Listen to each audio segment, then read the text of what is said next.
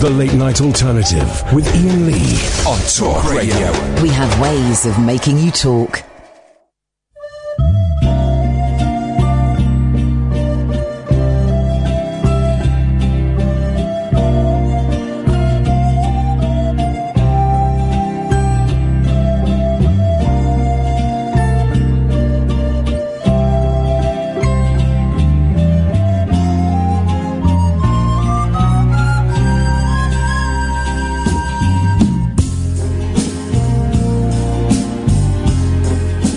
I hear the drums echoing tonight, but she hears only whispers of some quiet conversation. She's coming in. 12:30 flight. The moonlit wings reflect the stars that guide me towards salvation. I stopped an old man along the way, hoping to find some long-forgotten words or ancient melodies. He turned to me as if to say, "Hurry, boy! It's waiting there for you." It's going to take a lot to take me away from you. There's nothing that 100 men or more could ever do. I bless the rains down in Africa. Going to take some time to do the things we never had.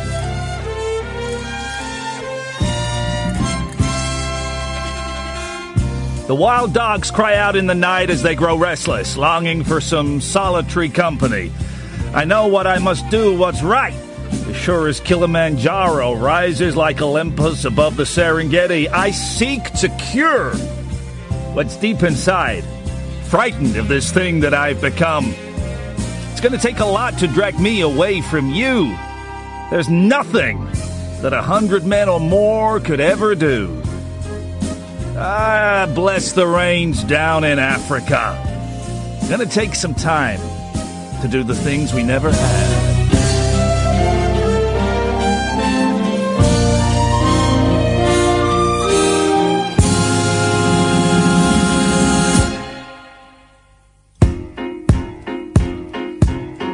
Hurry, boy! She's waiting there for you!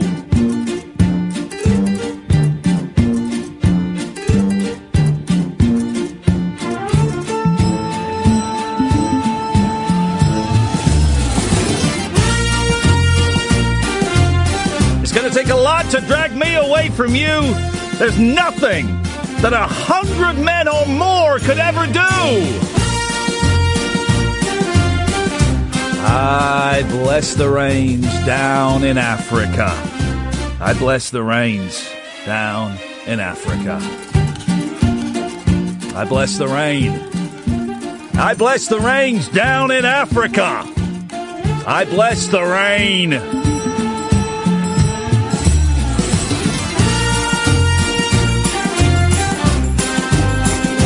I bless the rains down in Africa. I bless the rain. I bless the rains down in Africa. I bless the rains down in Africa. Gonna take some time to do the things we never had.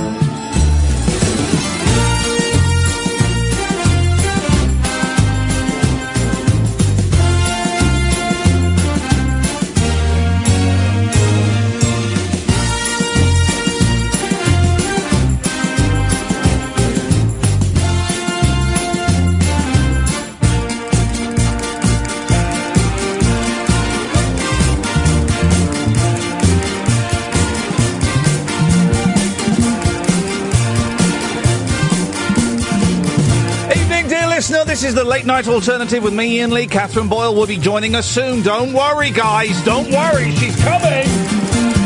Busy old show this evening. Katherine, you missed the introduction. It was a dedication to Bill Murray. Oh, yes. We just saw Bill Murray live at the Royal Festival Hall. One word, dry. And to answer the query that lots of you have been asking on Twitter, not the good dry. I would say balls. What would you say, Katherine? I would say I admire him for making a thing. I would admire him for making approximately £100,000 from that. From that! He basically, I mean, it was 75 quid a ticket. We got freebies. And it was him, and I knew this was what it was going to be because I'd seen a clip of it before. It's him on stage reciting poetry and Mark Twain. And some great, I really enjoyed the Mark Twain reading because I love Mark Twain. I love Huckleberry Finn. I love Tom Sawyer.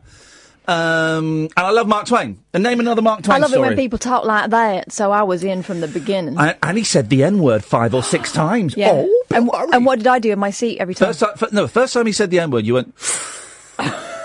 Like that. Name another Mark Twain book story. Mark Twain. Go Didn't on. He do the one about the woman who sold her hair and the boyfriend who gave her the combs? Wasn't that him? No, I don't know. Yeah. What's that called? Stupid Decisions. No. How about isn't there one called The Frog Prince? That's not him. Google it. I think you're going to find I'm right. He did one with frog in the title. I know that much. It wasn't The Frog Prince in Nana. He also did the one where the person goes back in time. Bing Crosby made a movie of it called A Connecticut Yankee in the Court of King Arthur. So I'm going to say Yankee in the Court of King Arthur. Right. Is a Mark Twain story. In King Arthur's court, yeah. Yeah. Okay, well, we can if you want. Well, I'm going to say... I think the one you were talking about, the frog one, was The Celebrated Jumping Frog? Yeah, sure, why not? Mark Twain's great. Bill Murray charging 75 quid a pop. Fair play. So he comes on. There's a world-famous cellist, a violinist, a pianist, and a page-turner for the pianist. And they come out, and he reads Mark Twain and Hemingway. Pianist always needs an assistant. Yes. Mark Twain and Hemingway and what have you. Oh, hang on a second. Look, before we do that, can we just get the latest baseball results from Australia? Picture Phil? Good evening, good day. This is Wally Dingo with your Aussie Rolls Roundup. Weekend winners were Melbourne, Hawthorne, Sydney, North Melbourne, Geelong, Richmond, Collingwood, the Eagles and the Giants. I'll see you next week or I'll be down to Bondi. Bye. Thank you very much indeed. 35 minutes on Bob Mills' show, 35 seconds on mine. And it was... this wonderful trio played some wonderful music. Now, had it been one or the other... I could have dug it, because the music was great. I love a cello. You know, I think a cello is the most shaggable instrument. I don't mean it makes the sexiest sound. I mean, it's the instrument... You can put your legs around it and it's got a hole in the middle. The instrument I would most like to copulate with. Okay. I tell you what I find cute, though. Trumpets with the bowler hats in the end. Yeah. They're nice. Saves you putting your fist in. If you had to have sex with an instrument, dear listener, I know we did sexiest instruments, but this is different. This isn't the one that... if you had to physically... If you were being held hostage by a crazed, drug-fueled, crack cocaine... conductor who'd locked you in the Royal Festival Hall and would only let you out if you had sex with one of the instruments from the orchestra or any of the other instruments that exist in the world because they just happen to be there as well. It's an instrument extravaganza. All the instruments are laid out there like dirty tarts, and they're up for it. Okay, so you are not raping an instrument. The instrument is totally compliant in this. The instrument is up for it. The instruments are high on crack cocaine, so there's some ethical thing. Maybe, but the instruments are up for it. They sound vulnerable to me, I don't know. The instruments aren't on crack cocaine. I misread the situation. The instruments are not on crack cocaine. They are there voluntarily. Right. So they're perverts. They're just playing crazy. But the conductor... is high on drugs, and it's making him, oh. So you've got to have sex with an instrument. You've got to. You can have the cello if you want, but I've been there first, because I'm out. Ooh. You got it. Okay, guys, I'm going to kill you, unless you choose an instrument to have sex. Hey, Ian's doing it with a cello already. Young Sam. You've got to have sex with an instrument. What instrument would it be? French horn, I'm going fancy. Oh, my mum used to play that, you dirty devil. Hey, listen, I got my hair cut today by a guy called... What's his name? It begins with an M. Give me some M. Michael. No. Mark. No. Mick. It's like a Marlon, but it's not a Marlon. Oh. Why can't I think Marvin. His name? No. Miles. No. Keep going. Milo. Milton. Alan? No, don't you turn your microphone off, Sam. Alan. Yeah? Give me some names beginning with M. You got Michael. Yes. Morris. Yeah. Yes. You got Milton. Yes. Marshall. Yes. Marshall. Marvin. Yes. Mark. Yes. Murray! Oh. It was Murray. You never said if it was male or female. Well, so Murray, right, he's a young man, and I respected Murray until today. When he's young, how old are you, Sam? What, you 12? 25. 25. Okay, he's a bit younger than you, maybe a little bit. Oh, he's about the same age, right? And they were playing The Police in there. Normally it's all this F.U. music, F.U., Up Your B, you C-hole, all of this music. It was the play. He said, do you like the music we're playing today? A little bit less swear words. I went, yeah. He said, my favourite band is Nickelback. Oh. Unbelievable. So it's not just me. At which point you took the clippers and said, no thanks. I'll let you talk to that person who's calling in. But yes, his favourite band is Nickelback, early Nickelback, he said. Jeez, there are Nickelback periods. That doesn't make it any better. But then he said, and I said, mate, and we did some joking banter. I went to get up and walk out and all. We had a little bit of banter. And then he said, I'll go on. I'll tell you who I really like. Right. It's a young man. Daniel Bedingfield. Oh. And I said, I was rude to Daniel Bedingfield once. I had a massive row with his PR woman. So I was rude to him, but he was a dick. Comme ci, comme ça. Oh, come see, come sat. Come see, come sat. I'm going to write down. Let's go. Stay there, Adam. I'll come to you in a bit. Let's go to Dan first. I've got to write a little post-it note. Yes, Dan? Hello, mate. How are you? I'm all right, Danny boy. All right. I'm writing a post-it note, Dan, because I forget this. Right. And I'm writing. I stick this in. Swearing too much again. Yeah, I'm writing 10-year-olds listen. 10-year-olds listen. There we go. Okay, can you write another one as well? Yeah. Stop, Ian, what do you think? Stop the Cockney shouting. Stop the what? Cockney shouting. All right, it's Cockney shouting. All right, Ian. All right, yeah, Dad. Oh, yes, Dad, boy. To be fair, yeah, we're near getting a Cockney mood anyway, because Danny Dyer's daughter's on Love Island, so Cockney, all right. We watched a bit of Love Island. That girl with the pink pants. Don't spoil it. I haven't watched it yet. Oh, here's the spoiler. There's not going to be any love. There's going to be plenty of the other. Rah. Yeah.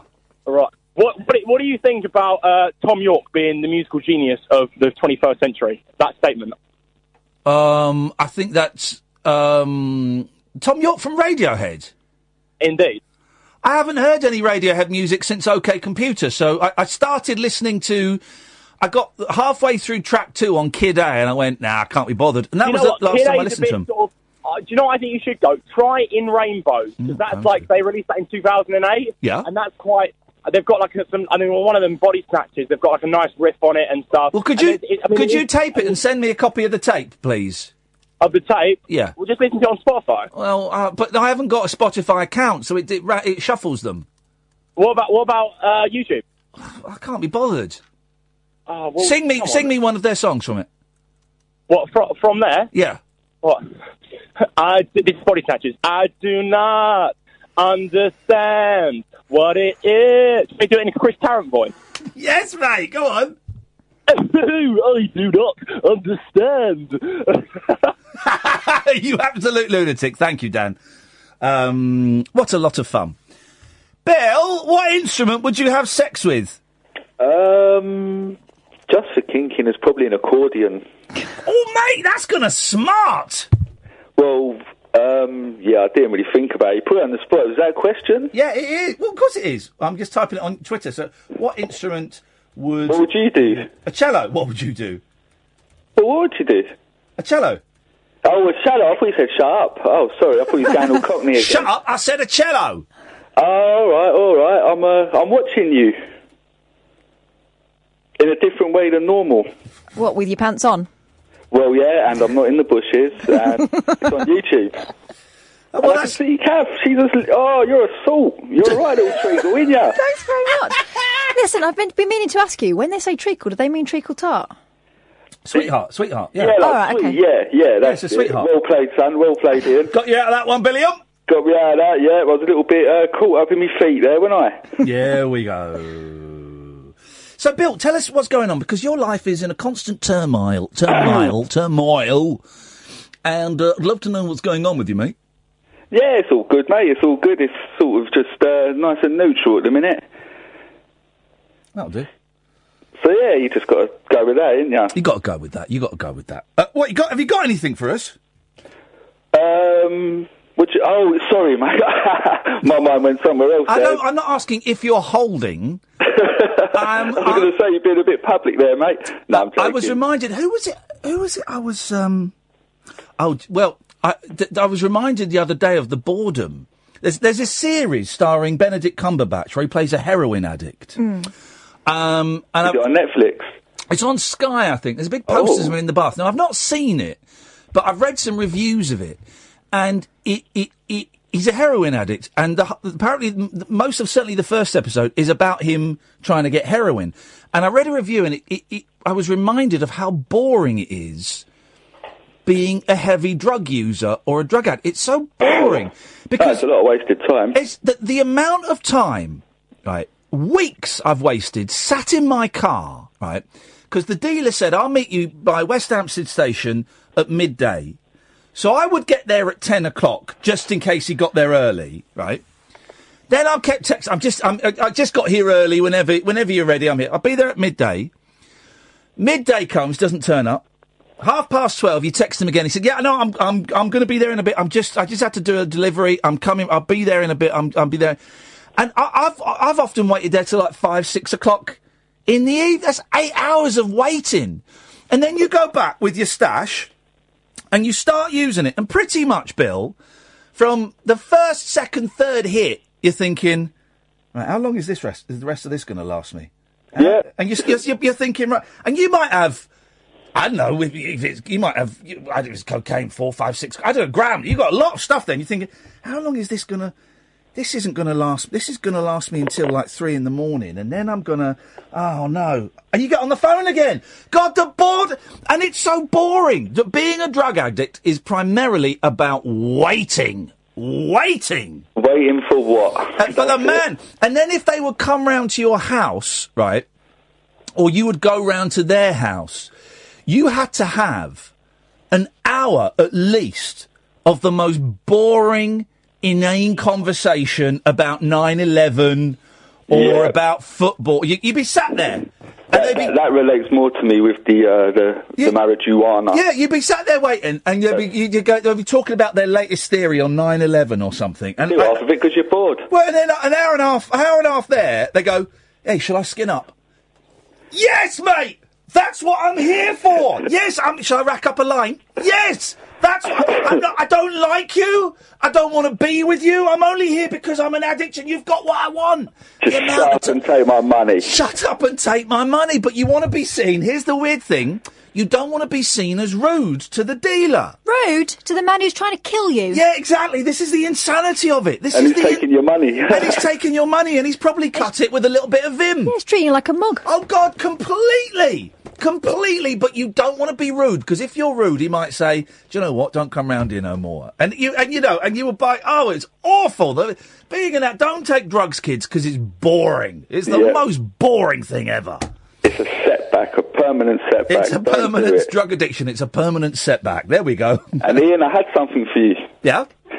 It's a game. It's polite. Oh. Don't worry. All right. Well, thanks very much, Bill. We'll play it next time. 0344 499 1000. We'll start the show in a minute. The late night alternative on Talk Radio. Set free your mind. Let your fancy take flight. Conversation gets curiouser by the glow of moonlight. The Late Night Alternative with Iain Lee on Talk Radio. So Kath and I went and saw Bill Murray reading some poetry and some Mark Twain and stuff whilst there was like a classical quartet trio playing. And either or would have been great. The music would have been great, or Bill Murray reading would have been great. Together as a thing, I didn't really enjoy it. Then my friend Mel, who you've met, who dropped off that game gear for me. Mel said, my mate went to that tonight, and she loved it. Laughed and cried. Well, you would, though, if you paid 75 quid. I suspect her mate probably got a freebie as well. I've got a feeling her mate got... And it was, listen, it was lovely, lovely, lovely... and very kind of the Royal Festival Hall to arrange us the press tickets. We appreciate it. Kind. Oh, God, I'm just arguing with someone who's put me down. Yes, exactly.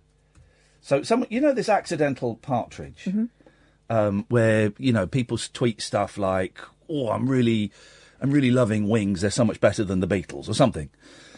And then that gets sent to this website, Accidental Partridge, and Accidental Partridge retweets it. So this guy, Briathlete, just I've tweeted, what instrument would you have sex with? Yeah. He's tweeted accidental partridge. No. I said, no, it's not. You don't understand what accidental partridge is. So he's replied, fine, purposeful partridge then. And I've replied, yeah, big difference. There's a huge difference. Briathlete, you're so... Catherine is telling me to block you, but I am a better... Well, actually, let's put it to a vote. Andy... Well, I'm in charge of this, am I? So? No, they called you. Do you know how phone calls? Where'd he go? Ian? Yes, Andy, we called you. Oh, sorry. Sorry, my first time caller. Yeah, we called you, Andy. Do you not remember the chain of events? You phoned us, we rang you back, you muppet. Sorry, I completely forgot. Listen, there's a guy on... Andy, hang on, this is important. There's a guy on Twitter called Briathlete who's calling me accidental partridge. Do I do what Catherine says and block him, or do I be the bigger man and allow him to follow me? Wait, is this Alan Partridge? Sorry? Sorry, no, I just heard... allow him to follow you. Okay. Thanks very much for your call, Andy. Can you block Andy? No, wait. Here we go. No, wait. Nothing good ever comes from a no. Alan! Hiya, boss. Hello, love. Oh, last night's movie got down with a good one. So, tell me, Alan, you're going to have sex with an instrument. What's it going to be? The double bass. Oh, you filthy animal. Well, you can have the double bass. I'll have the cello, her younger sister. Still legal, obviously. And it'll be a great night out. Yeah? Yeah. And also, the Twitter problem, Cat White used to block him. Yeah, you think I should block him? Yeah. Well, now we've engaged in dialogue. And if I block him, then I'm going to look like a bad loser. Here's the thing. I can't focus, Alan, and I tell you why I can't focus. And I couldn't focus at the Bill Murray show, thank God. And I can't focus on the Iain Lee show, unfortunately, because as I was driving into work, I drove into the Talk Radio car park, which is not... There's not much space in there, right? Yeah. And the phone rang, and because we was in the Talk Radio car park, you're allowed to answer the phone because it's not the public highway. Okay. So I picked up the phone, and it was Catherine saying, I've got us tickets for Bill Murray. And then as she was saying that, I smacked the side of my car. There's like a metal... There's this sort of little fence made out of metal poles, right? And I smacked my car into it and knocked it down. And I went, oh, bums. So I got out. Two massive dents in the side of my car. That's going to cost. Well, it's not going to cost anything, because I'm not going to fix it. Because here's the thing, right? I can't really afford to fix it. I don't want to fix it. But it's that... this is what you do. Whenever you bump a car, scrape a car, knock a car, right? And this is two quite big dents, right? I got out and I stood there looking at it. I looked at it from a different angle to see if maybe it would... And then I licked my fingers and I rubbed it. I licked my fingers and I rubbed a dent to see if it would pop out? What is that about? Well, sometimes it's paint, isn't it? And it comes off. This was a dent! It's more of a gouge. It's more of a gouge. It's a gouge! And I licked my fingers. So this is why we don't like scrapes and bumps and knocks on cars. Because it reminds us of our mistakes. It reminds us that we are fallible. It reminds us that we are stupid. It reminds us that we don't pay attention, okay? And it's going to stay on there now. It's going to stay on there. And here's the other thing, Alan. And you'll relate to this, because you're a bright guy. Yeah. When I am feeling out of sorts, and by out of sorts I mean... Depressed, or anxious, or... wanting drugs, or wanting to go and do... Sorry. Have you got to go? No. Okay. No, God. Turn one of the tellies off. How many of the tellies has this guy got on? He's got a nerve centre. Are you working in a CCTV in the shopping mall? No. Okay. Or I'm wanting to... Basically, it means that I'm not... whenever I get a speeding fine, or I get caught in a bus lane, or a parking ticket, or a little knock, it's always because I've lost focus slightly. As you have. And it means I'm not quite up to speed, Alan. So something's not quite right in my psyche, is what I'm trying to say. So you said, so the vibe's not quite there. The vibe is not quite there. Oh, how can we rectify the situation? Alan, that's just something we just don't know. 0344 499 1000. I'd say a pretty good start to the week for us. Iain Lee, Katherine Boyle, the late night alternative only on Talk Radio.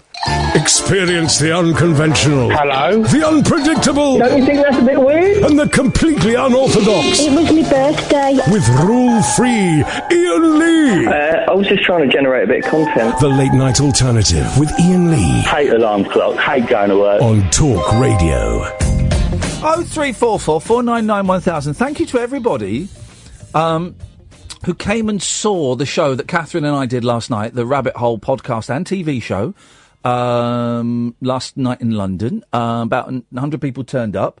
We had about 240 people watching us online. So thank you to everyone who came. Thank you to everyone who watched it. By the end of the night, about 700 people had seen that version. And it went really well. So we tried to stream a TV show using my laptop and in front of a live audience. And it, you know what? It pretty much worked. A couple of things I do differently. I'd like, I'd get some lights in so that we can see, Katie Puckrik a little bit better. I'd spend the sound was a little bit out of sync, and I'd have left the microphones open during the films, because there was a lot of, those films got a lot of laughter, didn't they? They were really great. Gales and indeed howls of laughter, and you couldn't hear that if you were watching it at home. So about 700 people watched it by last night, but the sound was out of sync. And so Matthew fixed it for us. Matthew Stevenson fixed it, and now nearly 1,000 people have watched it. If you want to see the show, it's about 40 minutes long. It's me, Kath, messing around, chatting, talking to Katie Puckrik about Sparks, about breastfeeding, and about 30-year-olds living with their parents, and some really funny, short, silly films. If you want to see it, if you go to if you go to youtube.com/rabbithole, and if you look for the Rabbit Hole television show, and find it. And if we get 2,000 views, we'll do another one. That sounds, that would be worth it then, yeah, wouldn't it? Because it was a lot of work. It was a lot of faff that went into it. And if no one's going to watch it, then absolutely fine. But if we get 2,000 views, we will go and do another one. But I thought it was good. Did you enjoy yourself? Yeah, I didn't think it was going to work at all. No. So from the moment I realised it was working, it was like a weight was lifted. We just did our thing. Yeah. And Katie Puckrik is the consummate professional and hilarious and great company. She can talk for America. She's great. She does prep. When she comes on this show, she does prep. I had to look up that word when she'd gone. But, well, you know, it was the first time we'd done it, and it was a punt, and it was an experiment, and we expected it all to kind of collapse and go up. Thank you for coming as well, Sam. That was your sister last night, was it? It was nice to meet your sister. And, you know, there may be something in it. There may not be. I don't know. But I tell you what, if we get 2,000 views, then we'll do it again. Let's see. Good evening, Murray. Right, Ian, how's it going? Oh! Hey! Hey! This is Nickelback Murray. This is Nickelback Murray! It's not Nickelback Murray. Is it not? No. Oh, it's other Murray. It's other Murray. Okay. I thought you sounded a lot posher than. But I know Murray will be listening, so I can't be too rude, because he'll give me a really bad haircut next time. Hello, Murray. Do you like Nickelback? No, I can't really say I do. Honestly, not much of a fan. Do you like looking old photographs? Yeah, sort of. Do you like imagining what it must be like to be a rock star using cliches? I mean, you can't go wrong with that. Yeah, well, then you're halfway to being an NF, a Nickelback fan. Anyway, Murray, what you got for us? All right, so basically, my mate a while ago asked this question. It's not been playing on my mind quite a while. He said, like, you know, what if you found a stone, but it weighed exactly a stone? He was like, dead, but how cool would that be? I mean, thoughts? Well, that's where stones come from. Yeah. Yeah, stones. Yeah, well, like, you can't have all the stones weighing exactly a stone, though. I mean, come on. You wouldn't. Well, obviously you can't have all of the stones weighing exactly a stone, but some stones weigh a stone. Well, yeah, some stones have to weigh a stone, but then you got some stones that are weighing two stones. Well, but you said, imagine if you found a stone that weighed a stone. Did you actually mean to say, imagine if all stones weighed a stone? No, so he was just sat there thinking, like, but you're completely just out of the blue. You're sitting on a bus one day saying, like, what if you found a stone that weighed exactly a stone? And, like, you think about how many stones are around the world. Like, yeah, you got stones that weigh a stone, obviously, but at the same point, yeah, you got billions and billions that weigh a lot more, a lot less.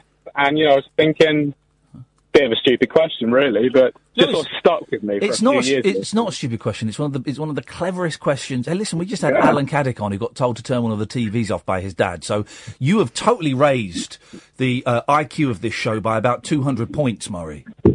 Oh, well, there you go. I'll make sure he knows that, because, I mean, he got ripped to hell and back for that one, honestly. Well, excellent stuff, Murray. Thank you very much indeed. Let's go to Gavin. Good evening, Gavin. All right, Ian. Hello, Gavin. This is a musical question for you. Here we go. And by the way, hang on a second. Hang on. Can I ask you a question, Gavin? Me and Catherine are wondering. No, this isn't about you specifically. This is about the listeners, right? And No, it's not about the listeners. It's about the callers, right? Yes. How clearly can you hear me and Catherine as a caller to this show? How clearly can you hear us on your phone as we're talking to you? I'd give you a solid 8. Solid 8? Okay. Okay. Can you hear me as clearly as him? Oh, no, you're louder. Oh. Yeah, you're louder than him. There. Okay, just to be specific, is Catherine louder, or is it just that her voice is more piercing, more annoying? No, honestly, Ian, she's louder. Yeah. She's louder. Okay, and more annoying. Okay. No, bless her. No, she's not. Piercing, like those sirens they used to use outside shops. It's like on Peter Cook and Dudley Moore. Dudley always used to beat Peter Cook by toning his voice a little bit louder so they could hear him over his shouting. Yeah. So that's what Kath is doing. No, she is honestly. So Kath is louder. Dudley Moore to my Peter Cook. Oh. I like that. Well, anyway, yeah, man. Yes. Anyway, yeah. What's your favourite guitar pedal? Jesus. Sorry, can I rephrase that, Ian? Yeah. What's the most influential guitar pedal? Well, that's a different question. Yeah, man. Favourite guitar pedal is the flange. Oh, you can't beat a bit of flange. But the most influential guitar pedal has got to be the Baby Wah Wah. The Baby Wah Wah? Well, that's what it's called, Baby Wah Wah. What, do you mean the Vox Wah or the colour sound Wah? It doesn't matter, Wah Wah. All right. How about a distortion pedal? I suppose so. I don't know. I've never been like...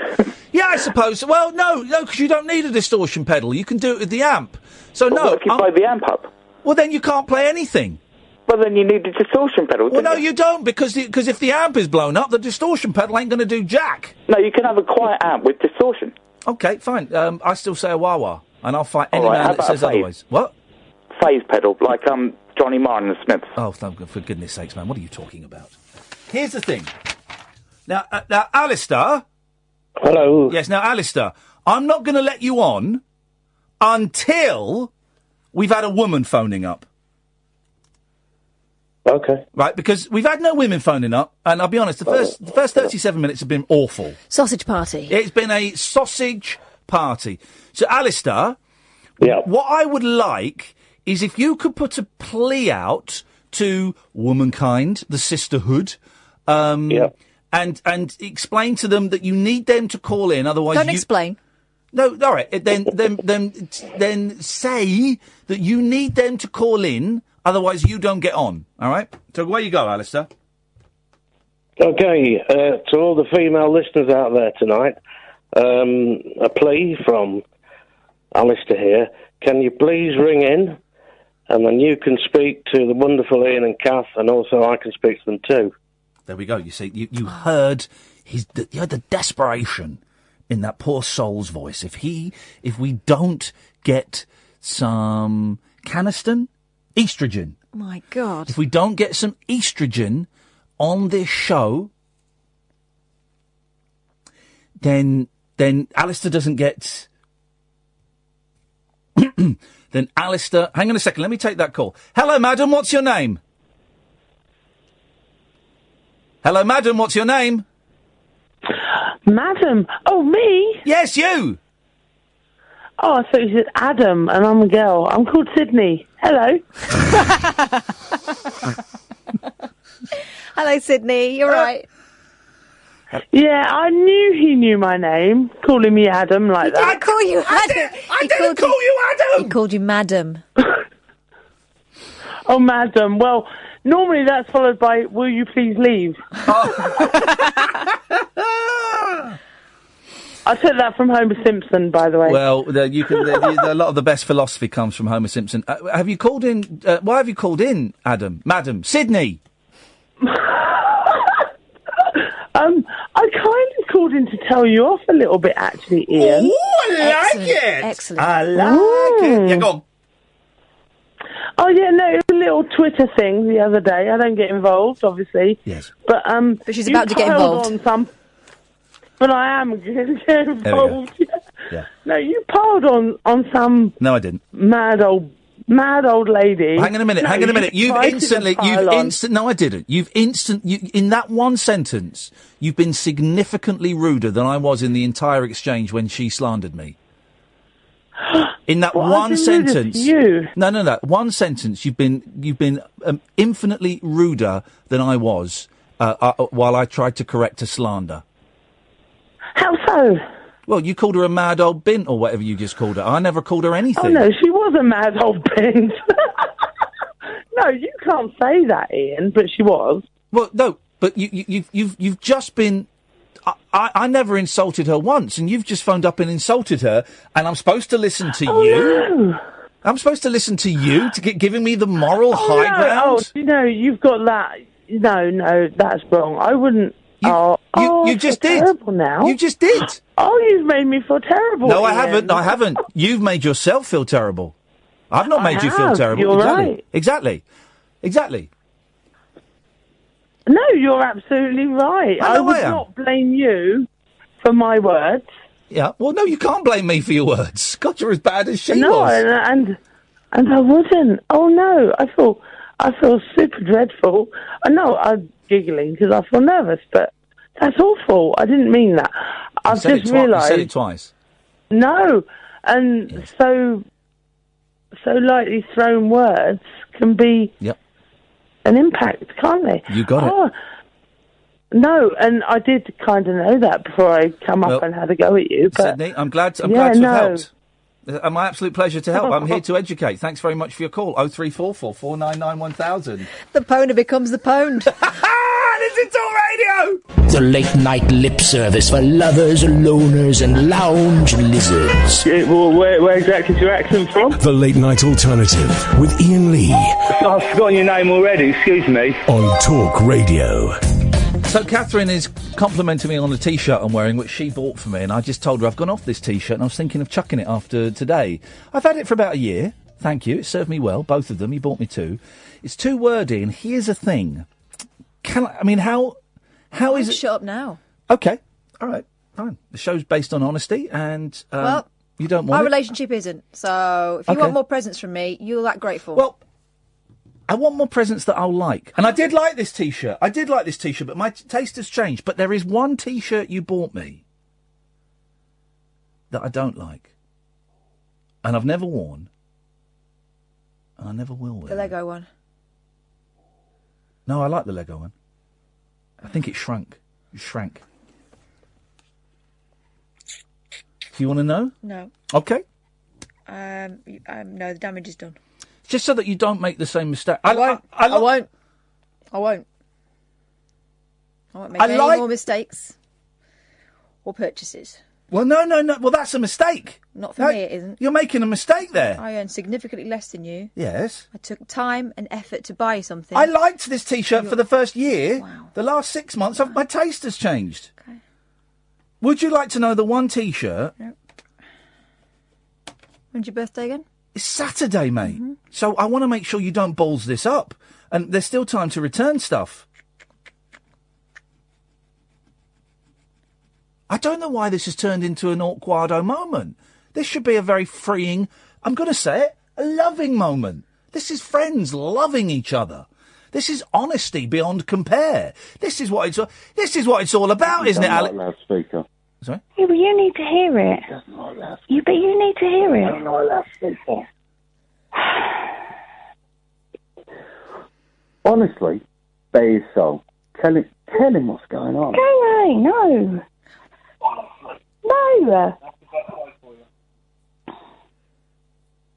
Hello. Hello. Yeah. What's going on? Oh, hello. Hello, Alison. He's right. You don't have it on loudspeaker for him.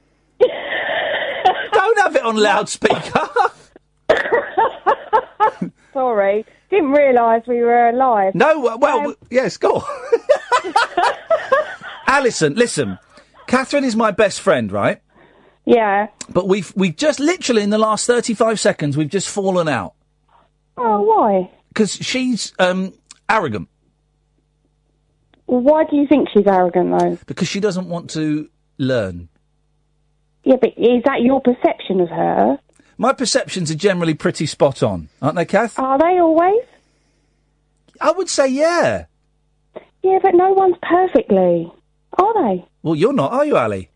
I know it's Ian. No, I'm not perfect. Far from it. No. Here's the thing, right? Katherine buys me some wonderful T-shirts, including my favourite T-shirt of all time, the Bruce Lee one. Right? I love it. My favourite. I wore it 3 days ago. Love it. My favourite T-shirt of all time. And I'm wearing a T... Here we go. Give up the fags. I'm wearing a T-shirt that she bought me about 18 months ago. And for the first year, I loved it. And then just today, it's partly the design. It's partly because I feel a bit fat. I just thinking, I've gone off this T-shirt a bit. And that's fine, isn't it, Alison? We're allowed to go off things, aren't we? Yeah, that's perfectly fine. Of course it's perfectly fine. And that's what's happened there. And then there was another T-shirt that Katherine bought me that I didn't like. I didn't like it. And I'm not going to wear it. But I would like to tell Katherine what that T-shirt is. She would not like to know. This conversation, as far as she is concerned, is over. Is that correct, Katherine? Yeah, she's given me... if you watch it on YouTube, you can see she's given me what could be described as skunk eye. Right, okay. So that puts us in... We can't see you, but yeah, go on. Okay. Well, trust me, it's a skunk eye. I can't even look at her now. So that puts me in an awkward position. It puts our friendship in a very, very tenuous position, hanging by a thread. What, over a T-shirt? It's not really about T-shirts, though, is it? It's about gratitude. Yeah, but there's gratitude and there's a T-shirt and then there's actually looking at what life is really about. She's on my side. It's only a T-shirt. She's on my side. Yeah, so why couldn't you just say thank you very much and never mention that you hated it? I've said that. No, but thank you very much, but I really, you know, when you get something for your birthday, thank you very much. You know, it's a really great gesture, but can I have the receipt? It's not really my cup of tea, so I've never done that either. I have the receipt and... I've never done that either, that's just rude. I love Right, well Alison's then, you know, there's a lesson to be learned in your friendship, isn't there, about communication? There is, Alison, there is, Katherine. There's a lesson to be learned in your... You need to say less. There's a lesson to be learned in your friendship. Yeah. With me. In your communication as a friendship. Exactly, Katherine. But maybe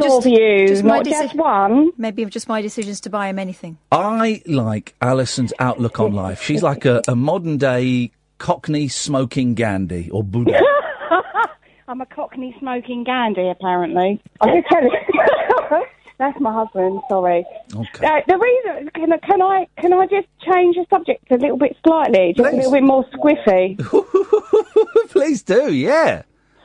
So me and my husband are lying in bed. We've had our own discussions today about, I've had a really bad day at work and cuts a long story, very, very short. Yeah. We're sitting in here listening to you. We're laying on the bed. I've got one... speaker phone in, and he's got the other one in, and we're chitter-chattering away, and very engaged, and then all of a sudden, I've got up, and I've gone and got my facial wipes, and then I started cleaning my bottoms of my feet, and he went, what are you doing? And I went, well, I was sitting there, and I'm laying, because we've got sliding doors that are a mirror that's opposite our bed. Sounds very kinky. And I went, well, even though I haven't got my glasses on, I can see that I've got black feet, so I'm cleaning my feet. And he went, you have got to phone and tell them that.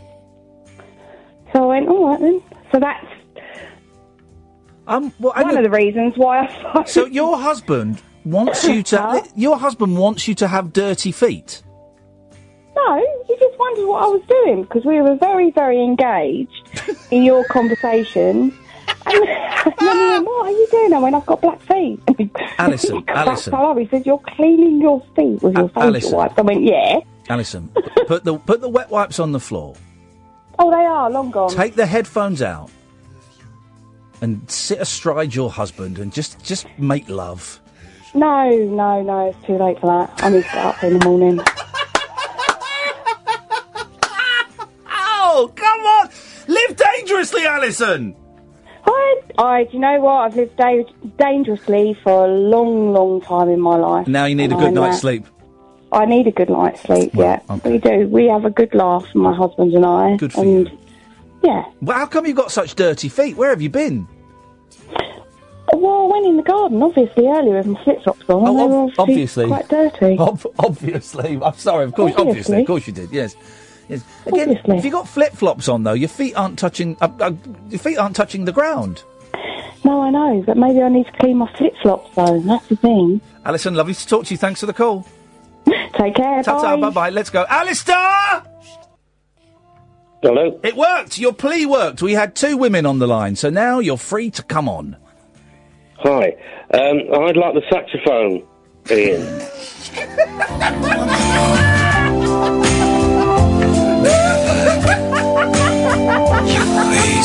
I was not expecting that. Or as I like to call it, the saxophone. And let me just think, do I want to ask this question? Hang on a second. We'll go for it. Why the saxophone, Alistair? Well, I did have to check it on the internet to see what size the horn was at the bottom. Yes. To see whether it was going to be practical. Yes, and is it? Definitely practical, but I think lube maybe... Good lad. Thank you very much, Alistair, there, ladies and gentlemen. Wants to make love to a saxophone. Wow.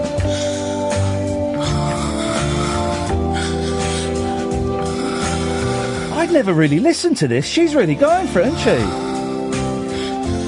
It's a very sad song, actually, this. Why? Because they're not into it. Oh. It's all about how boring it is. They don't love each other anymore. I've seen Jane Birkin live. She's brilliant. There's a bag named after her. Yeah, Birkin bag. Yeah, well, yeah. I thought it was the Jane bag. Let's go to... Oh, I'm not talking to you. I forgot. Yeah. Yay! Hello, Pat! Hi. Hello, Pat. It's been 15 hours and 20 days. It's been a long time, hasn't it? It really has. Not long enough, some might say. Oh, have you missed me? Nope. Not at all? Nope. I've got a T-shirt you can have, Iain.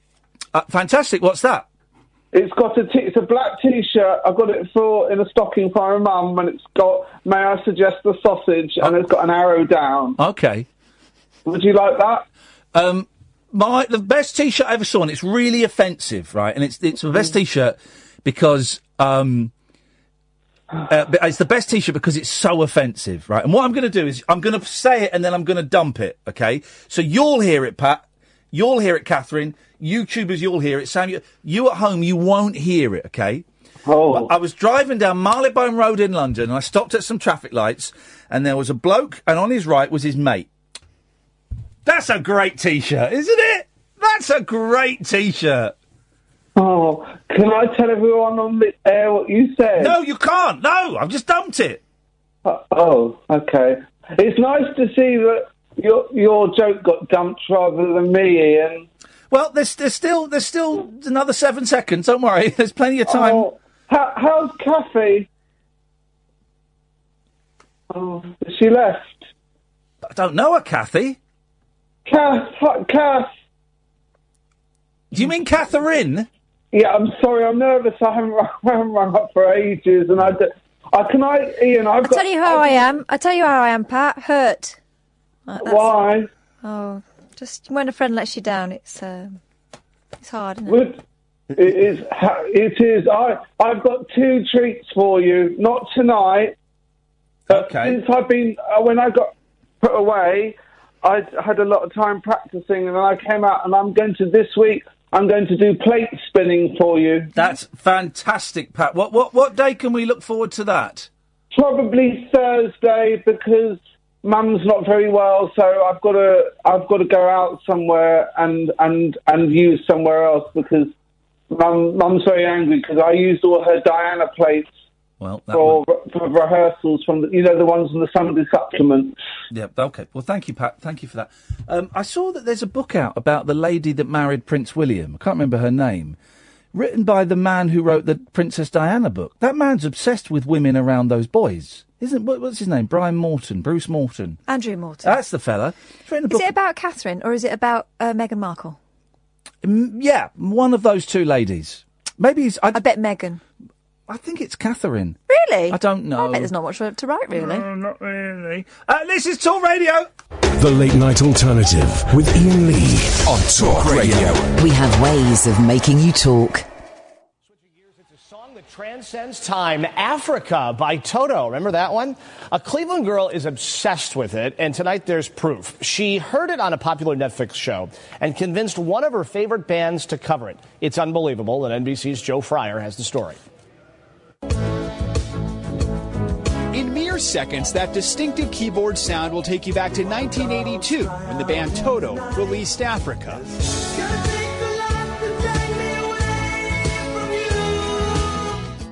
Though it hit the charts 21 years before Mary Clem was even born, she took a liking to the song, especially after hearing it on the Netflix show Stranger Things. In December, she created a Twitter account devoted to convincing her favorite band, Weezer, to cover the song. I thought it'd be funny, thought people would get a kick out of it if I told Weezer to cover Africa. Creative renditions already abound. Last week, the rock band finally responded to Mary's challenge, performing the popular Toto tune, Rosanna. Meet you all the way. Rosanna, yeah. Days later, the group unveiled this. A version of Africa that quickly reached number one on the iTunes charts. It does blow my mind. I didn't think they would actually end up covering it one day. Today, Toto's Steve Lukather had a message for Mary with help from a special guest. Mary, thank you so very much for putting this whole crazy Toto Weezer thing together. It's number one. I can't even believe it. Me and the guys are just flipped out. That's insane. Victory for a quiet Ohio teenager who found her voice in a retro classic. Joe Fryer, NBC News. It's a good cover, too. We got a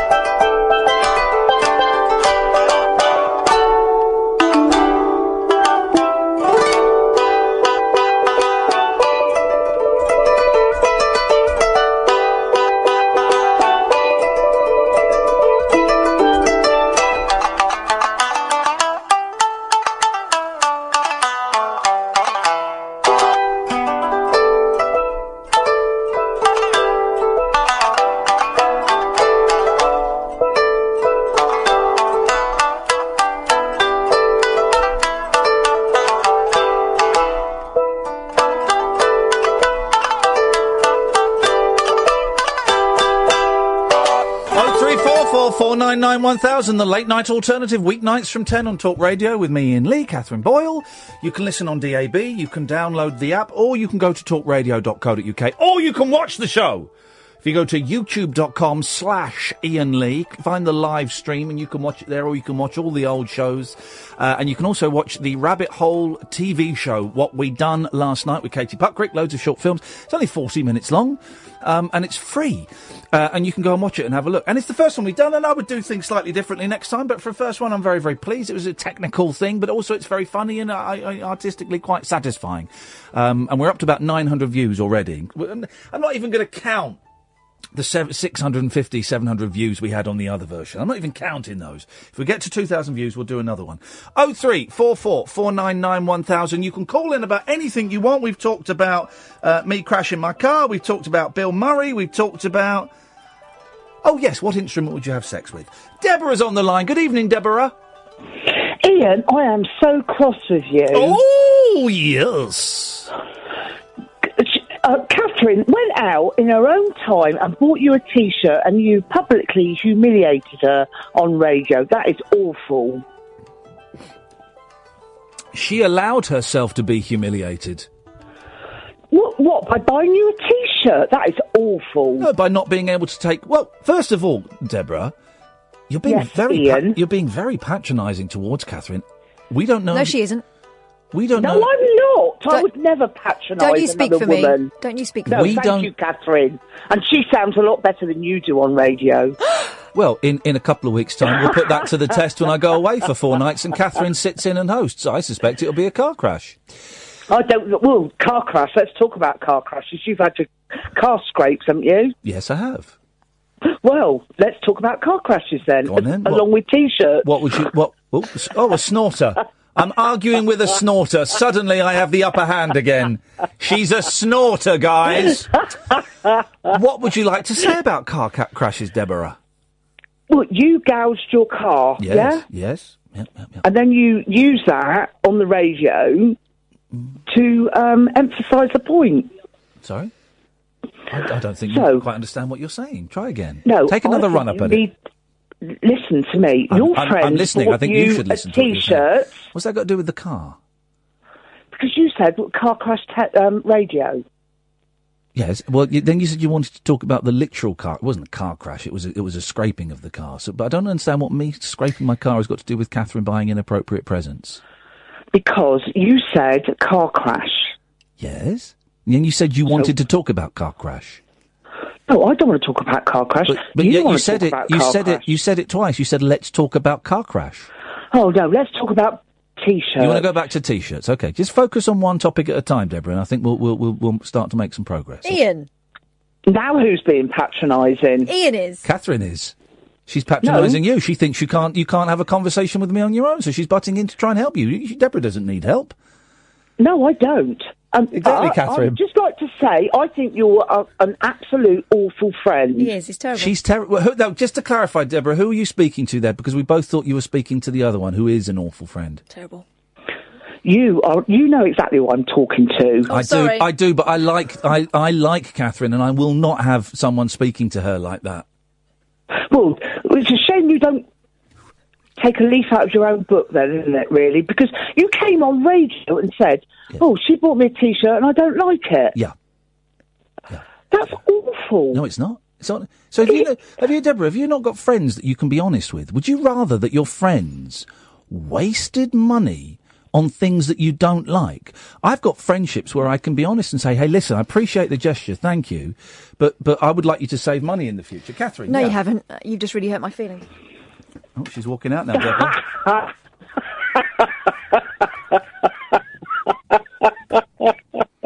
And this is how you derive pleasure, is it? Is driving a wedge amongst best friends. This is how you derive pleasure.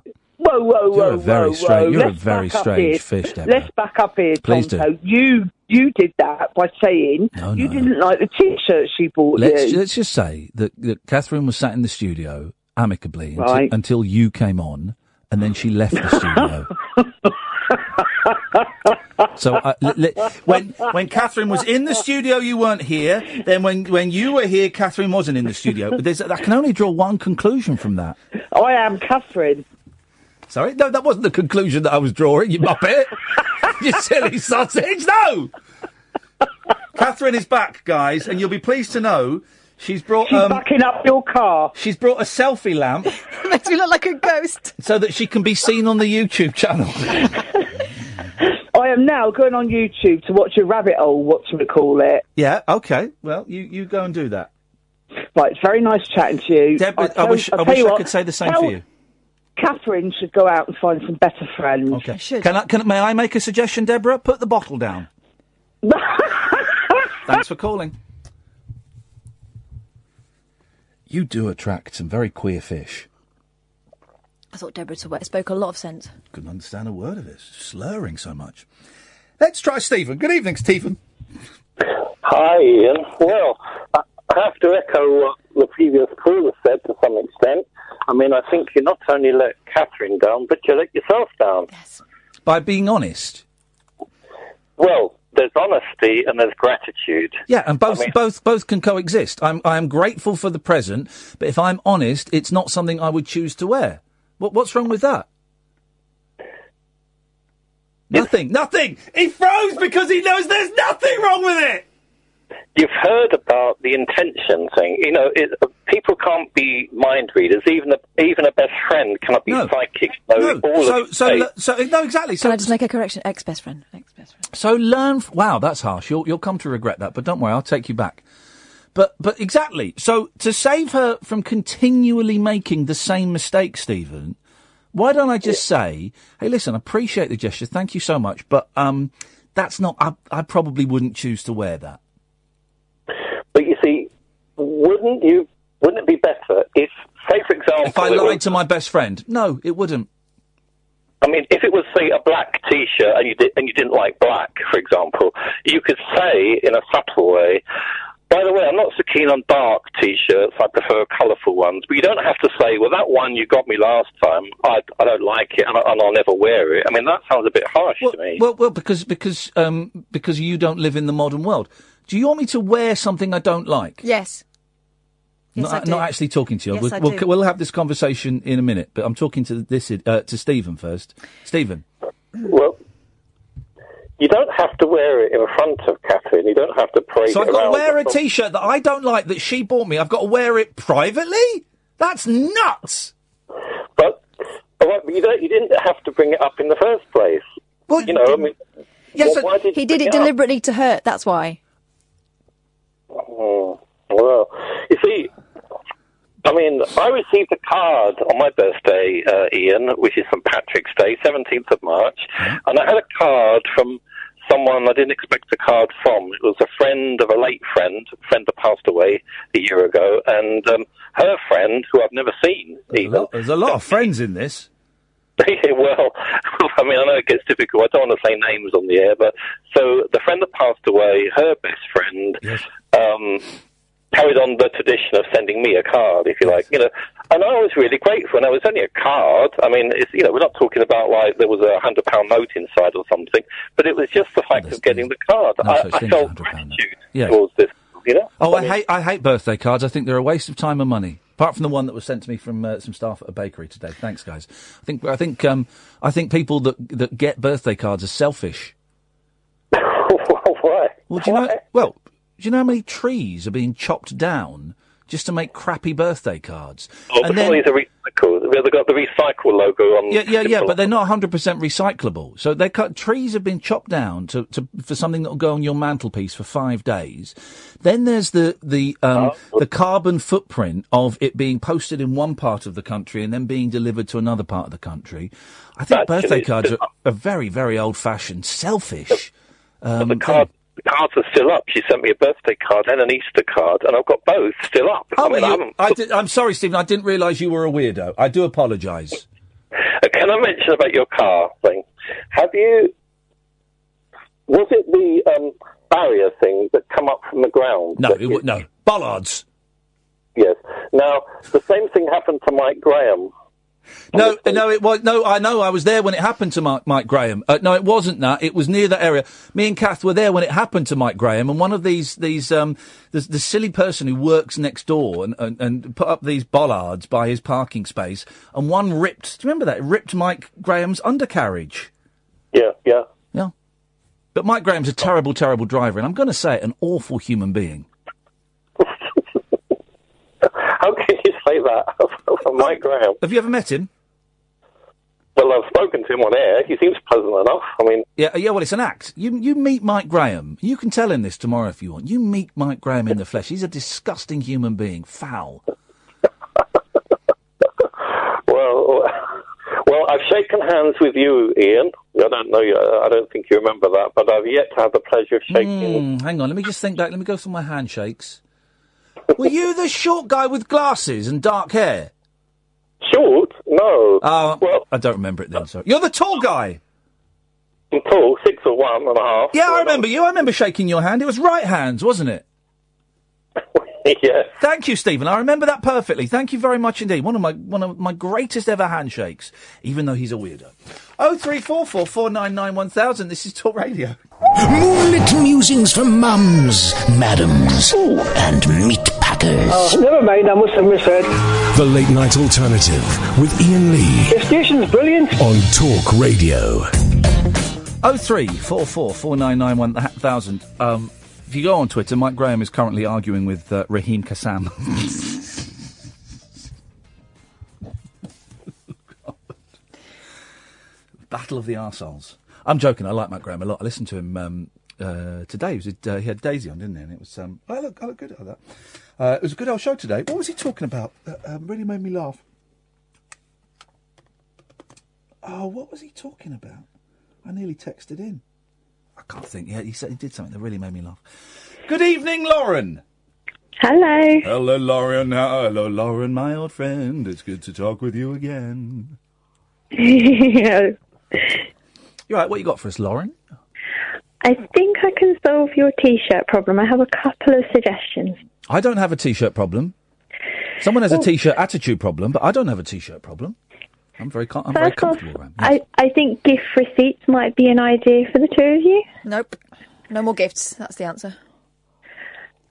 Well, I think perhaps you know the T-shirt you really want, Ian, that you had to hit the dump button for. I didn't want that T-shirt. No, I think you should buy it for Katherine. Oh, I could, yeah. Well, hang on a minute. But then it'll be pointing at me. Yes.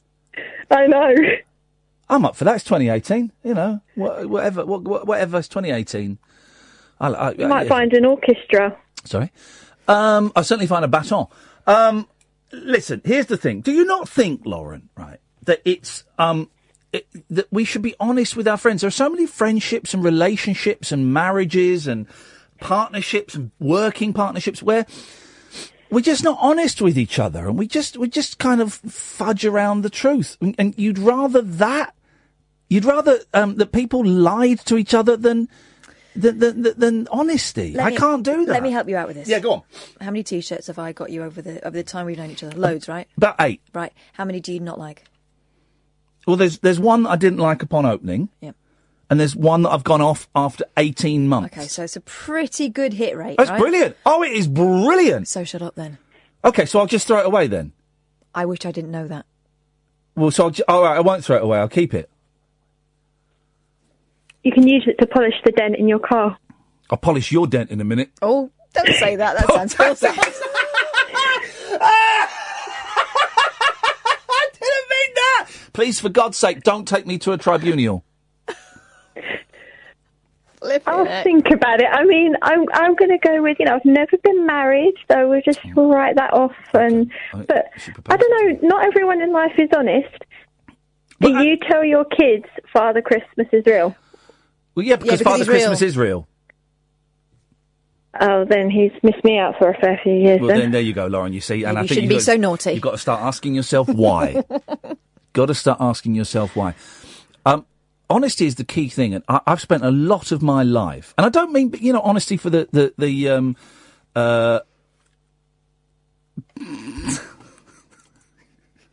Someone being honest on the messages. Someone's being a grass. Someone called Lord Martin. Find this guy. Let's find this guy. Has tweeted Mike Graham. That bloke who's on Talk Radio, I just called you an arsehole. And here he is talking about forking T-shirts with a couple of think birds. Think birds? This guy can't even... If you mean thick birds, learn how to spell thick. We can't even... Find Lord Martin on Twitter, because I want to... Lord Martin. Independent Republic of Mike. Here we go. Think Birds. You're a grass and an idiot. There we go. That's destroyed him. I was about to say something really wise then, and I've forgotten what it is. So we said we'll go to Zach. Good evening, Zach. Good evening. Good evening, Zach. How are you this evening, Zachariah?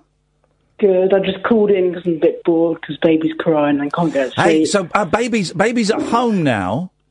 Yeah. How long has baby been at home? Oh, probably like 2-3 weeks on that. And at what point did you want baby to go back to hospital? Day 4. Yeah. Oh, day 4 lasted to day 4. Well done. It's different. Things are different, aren't they, man?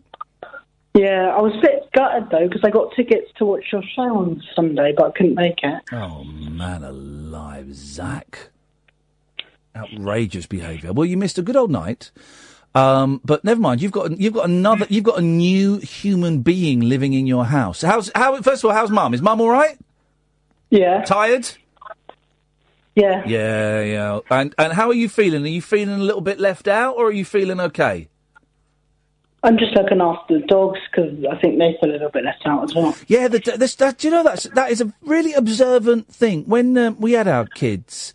The cat that had been kind of the centre of my attention for a long time and then my wife's attention for a shorter time, a couple of years, the cat suddenly was being pushed off the bed and being told not to stay up in the bedroom because we had the baby there and was left out, you know, and wasn't the focus of attention. And you're right, the animals, I think, animals react to that and they're aware of that. And, yeah, that's well, good for you, Zach. You're doing a good thing, man.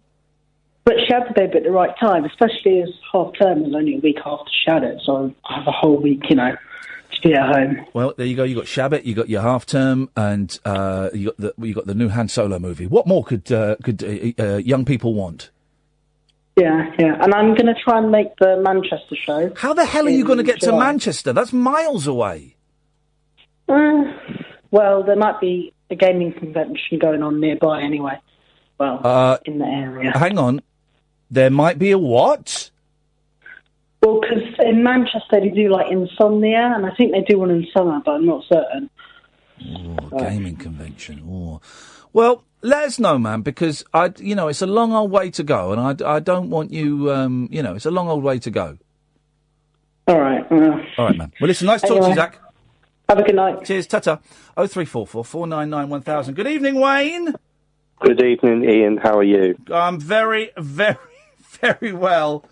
Good man. Look at this. Have you seen this? Yes. That's not my bum. Dear God.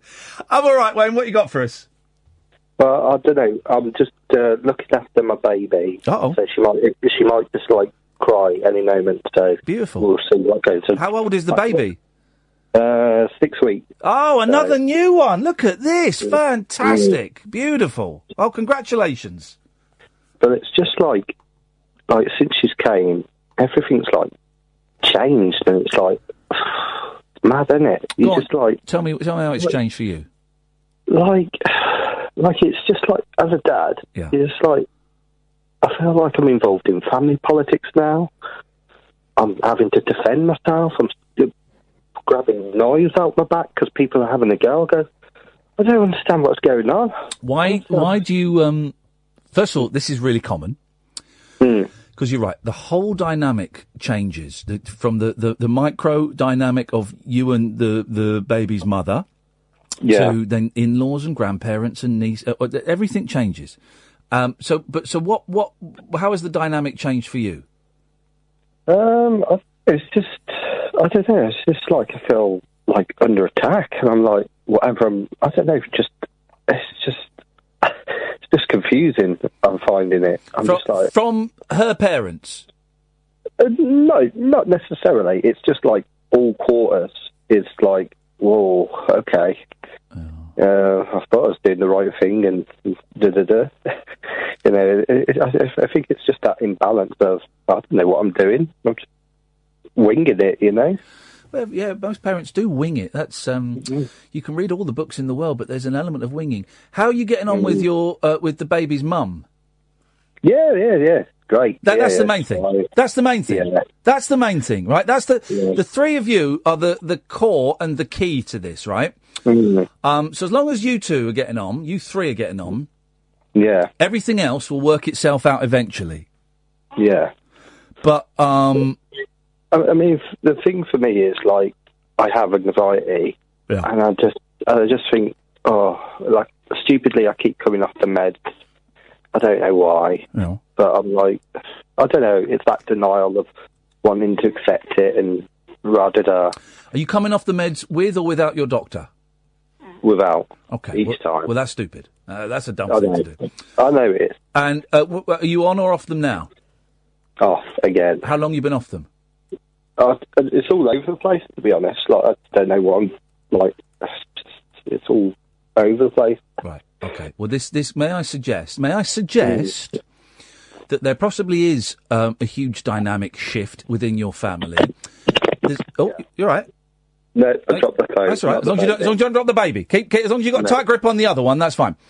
There is also when you come off meds and go back on and then come off and do all that, it kind of screws up our perception of what people are. It screws up our perception, and it can make us a little bit paranoid. And sometimes we perceive aggression and anger and condescension when actually it's just someone trying to be a bit helpful.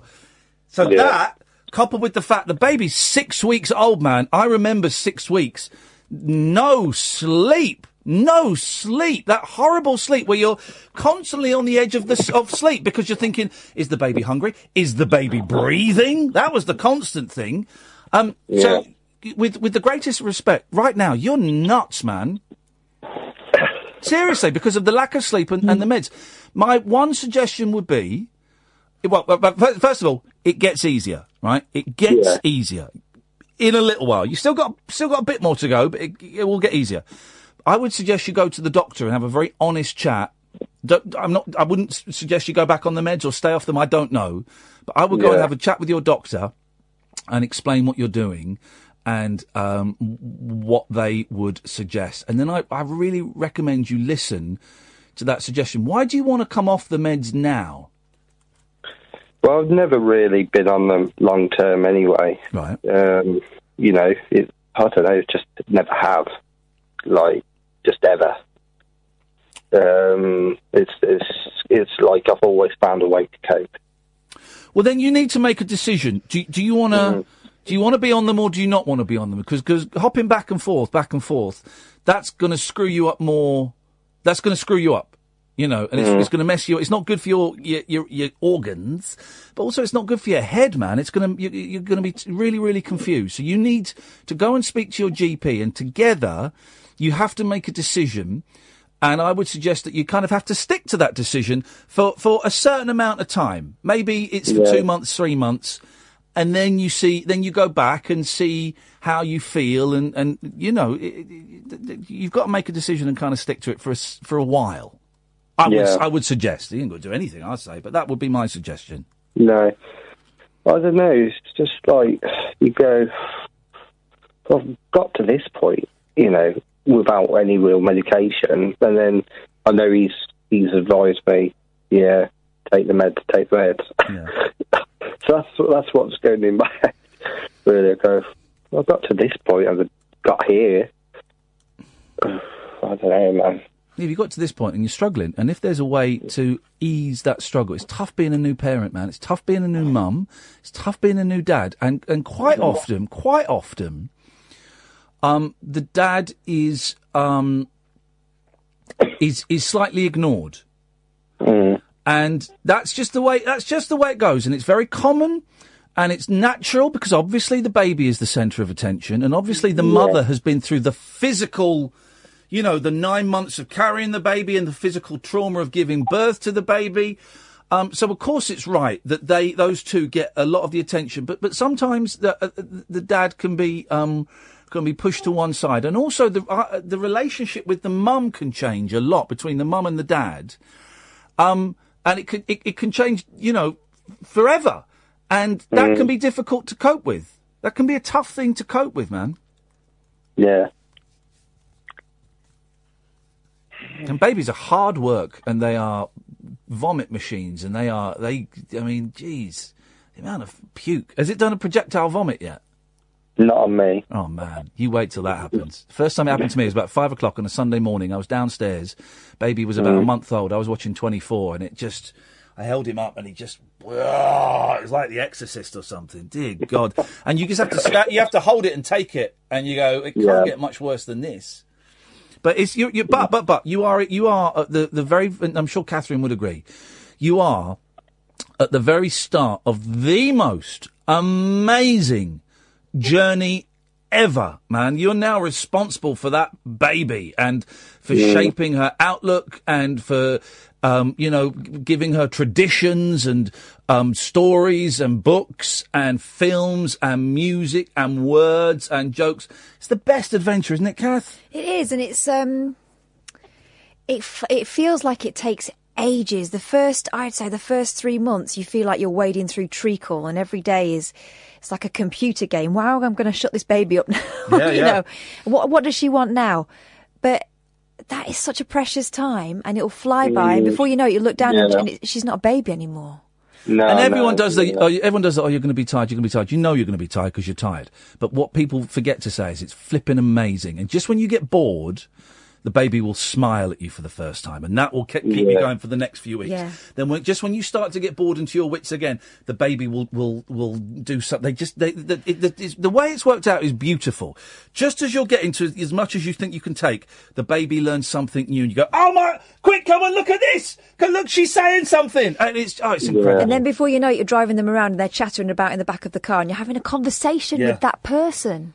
Yeah. Who thinks that the sun and moon are, are at your command, thinks you're the best thing and you know everything. I mean, they will learn otherwise in time. But it's just brilliant. It's just, I'm kind of jealous, but I'm also, I know that it's flipping hard work, and I don't think I could do it again. Enjoy it, brother. Make sure that you have got someone that you can talk to, whether it's a professional or it's a friend or it's someone that you can go... And that you can go and moan about the baby, and you can go and moan about your wife, and you can go and moan about your in-laws. And it's healthy that she has the same, although that's her issue.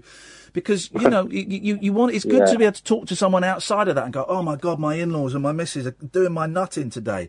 It's good to be able to get that stuff out, man. Yeah. So you're not taking it out on each other. No, absolutely. Yeah. Said the bloke who's getting divorced. But you know what I mean? I'm saying...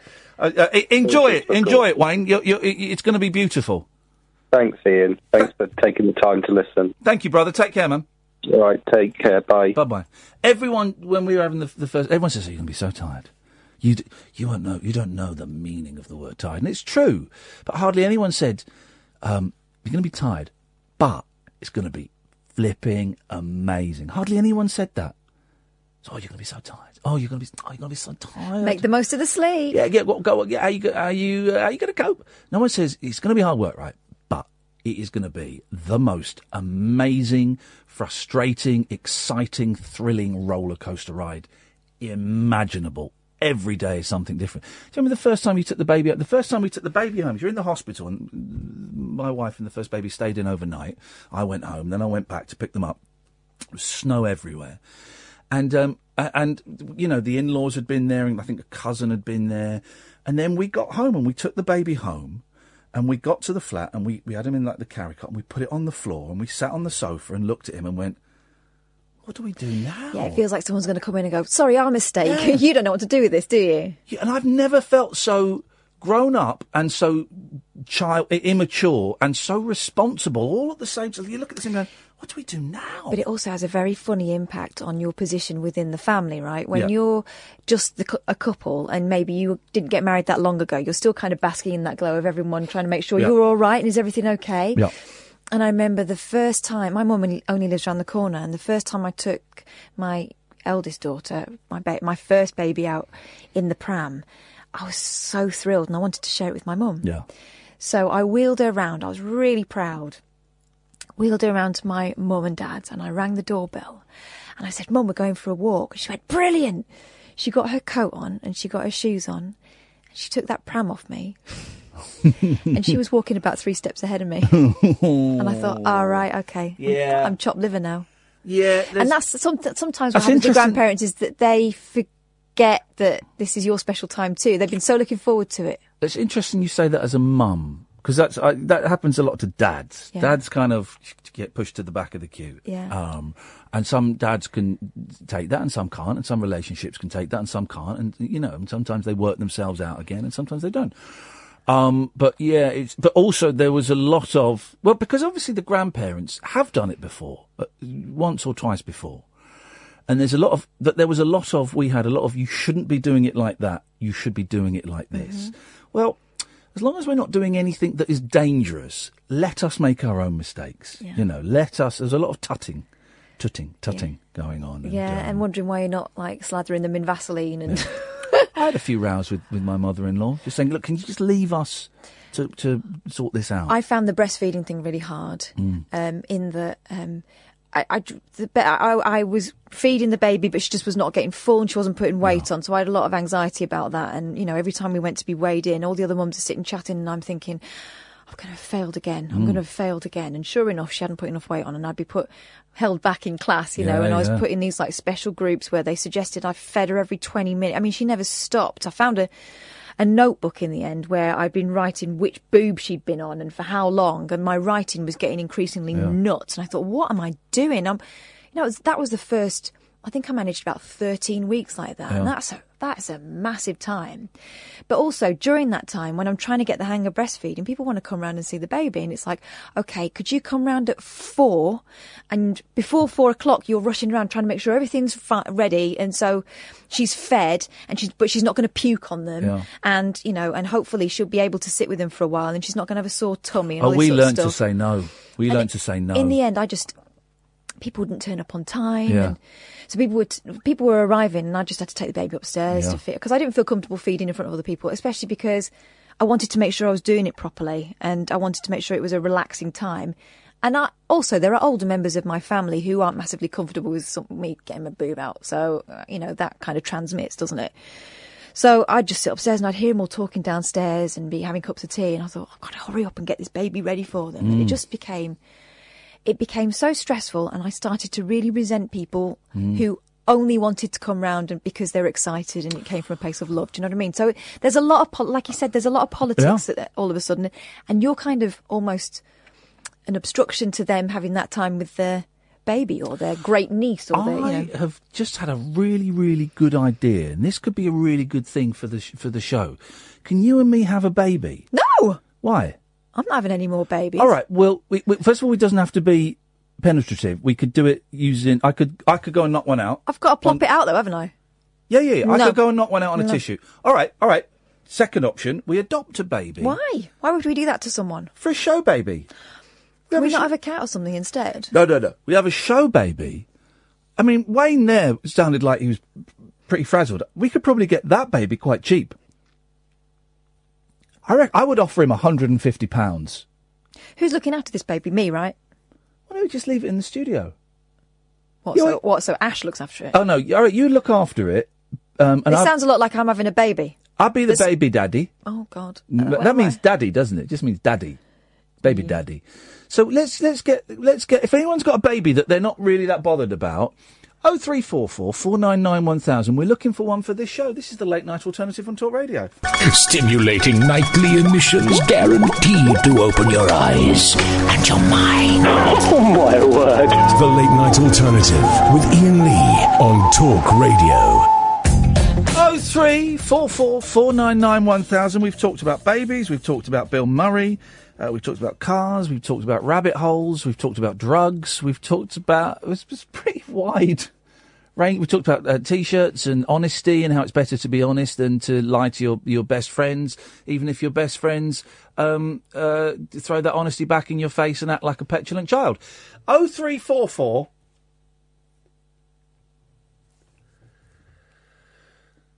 Do you mean me? 499 1000. Is the telephone number if you'd like to give us a call. Let's go. Sorry, I just remembered a joke I heard the other day. Let's go to Simon in his car. Evening, Simon in his car. Do do do do do do do. Oh, okay. If you like. If you like, Simon, why the bloody hell not? I'd like to put my Hampton into a Hammond. Oh, the an organ into an organ. Yeah, docking. It's kind of musical docking. Yes. Yeah, do you know what? There is no sound. There's no sound quite as good as the Hammond organ, is there? It's great. I wonder how much one would cost. I tell you what I want to buy, and I'll look on eBay in a bit. I'd love to get a Mellotron. Oh, I've never heard of that. Oh, mate, it's you know Strawberry Fields Forever, the Beatles. You know the kind of the weird string sound, the weird like string sounds on there. That's a Mellotron. Yeah. It's like a really early version of a synthesizer, and it's like little tapes. It's little tapes that get played when you press the keys, but there's sort of like a fraction of a second delay between pressing the key and the noise coming. And you can get, like, supposedly brass, but it doesn't sound like it. But that's what I'd like. Well, I wish you the best of luck making love to a Hammond. Thank you very much. And if possible, if you want a show, baby, I'd like to volunteer my services, please. Okay, well, you need to find a woman. No. I'd like to be the baby. Dirty boy. Oh, you want to be the baby? Oh. Was he going to impregnate you or be the baby? I think he wanted to be the baby. Oh, no, Simon. I've seen that on Eurotrash. No. Those people, just looking at Mellotrons on eBay, those people that wear a Mellotron for £640. Ian. Oh, look at that. Ian. Yes? Close that window. No. You are buying a house. Yeah. You are going to New York City. Which the house has got a room. You have just damaged your car quite significantly. Close that window. The house has got room for a Mellotron. And I mean... You know it. Fucking Nobatron. You get that, go on. Get that, well done. You're just trying to get round me. No, I wouldn't want to get round you. No, I don't know. What's that even mean? It's about the thing, the old... What's it? The thing. Can we just have up until midnight? We've done an hour and 48 minutes of really hard work. And I know some of you work 9, 10, 12-hour days. Well, bully for you guys. I'm sensitive and I'm an artist. And 1 hour 48, that's not including... Well, it is including the breaks, actually. So it's probably up 1.5 hours. I'm shattered. So can we just, between now and midnight, can we just... take the foot off the pedal ever so slightly, and let's just coast downhill. We should do a Bill Murray. I did a Bill Murray at the start of the show. We'll do another one. No, my friend Mel saying that her other friend liked it as well, but she was sat next to Tilda Swinton. Did her other friend like the N-word? I think that's what she's saying. You're saying that my friend Mel's friends are racist, and they like Bill Murray saying the N-word. Yeah, that's what I'm saying. I like a bit of Mark Twain. My granddad was, I miss my granddad Bill so much. When I was certainly younger than 11 because we hadn't moved. I remember it being about 8. I wish I still had it. I threw it away, of course. It brought me like a big compendium of Mark Twain, an anthology of Mark Twain stories. And I've since bought another anthology of Mark Twain stories. But what was great about this is granddad had written in the cover, 1981 it was. I can see it. He'd written the year 1981. So I was 8. It's probably for my 8th birthday, actually. Oh, and I threw it away. Wasn't that terrible?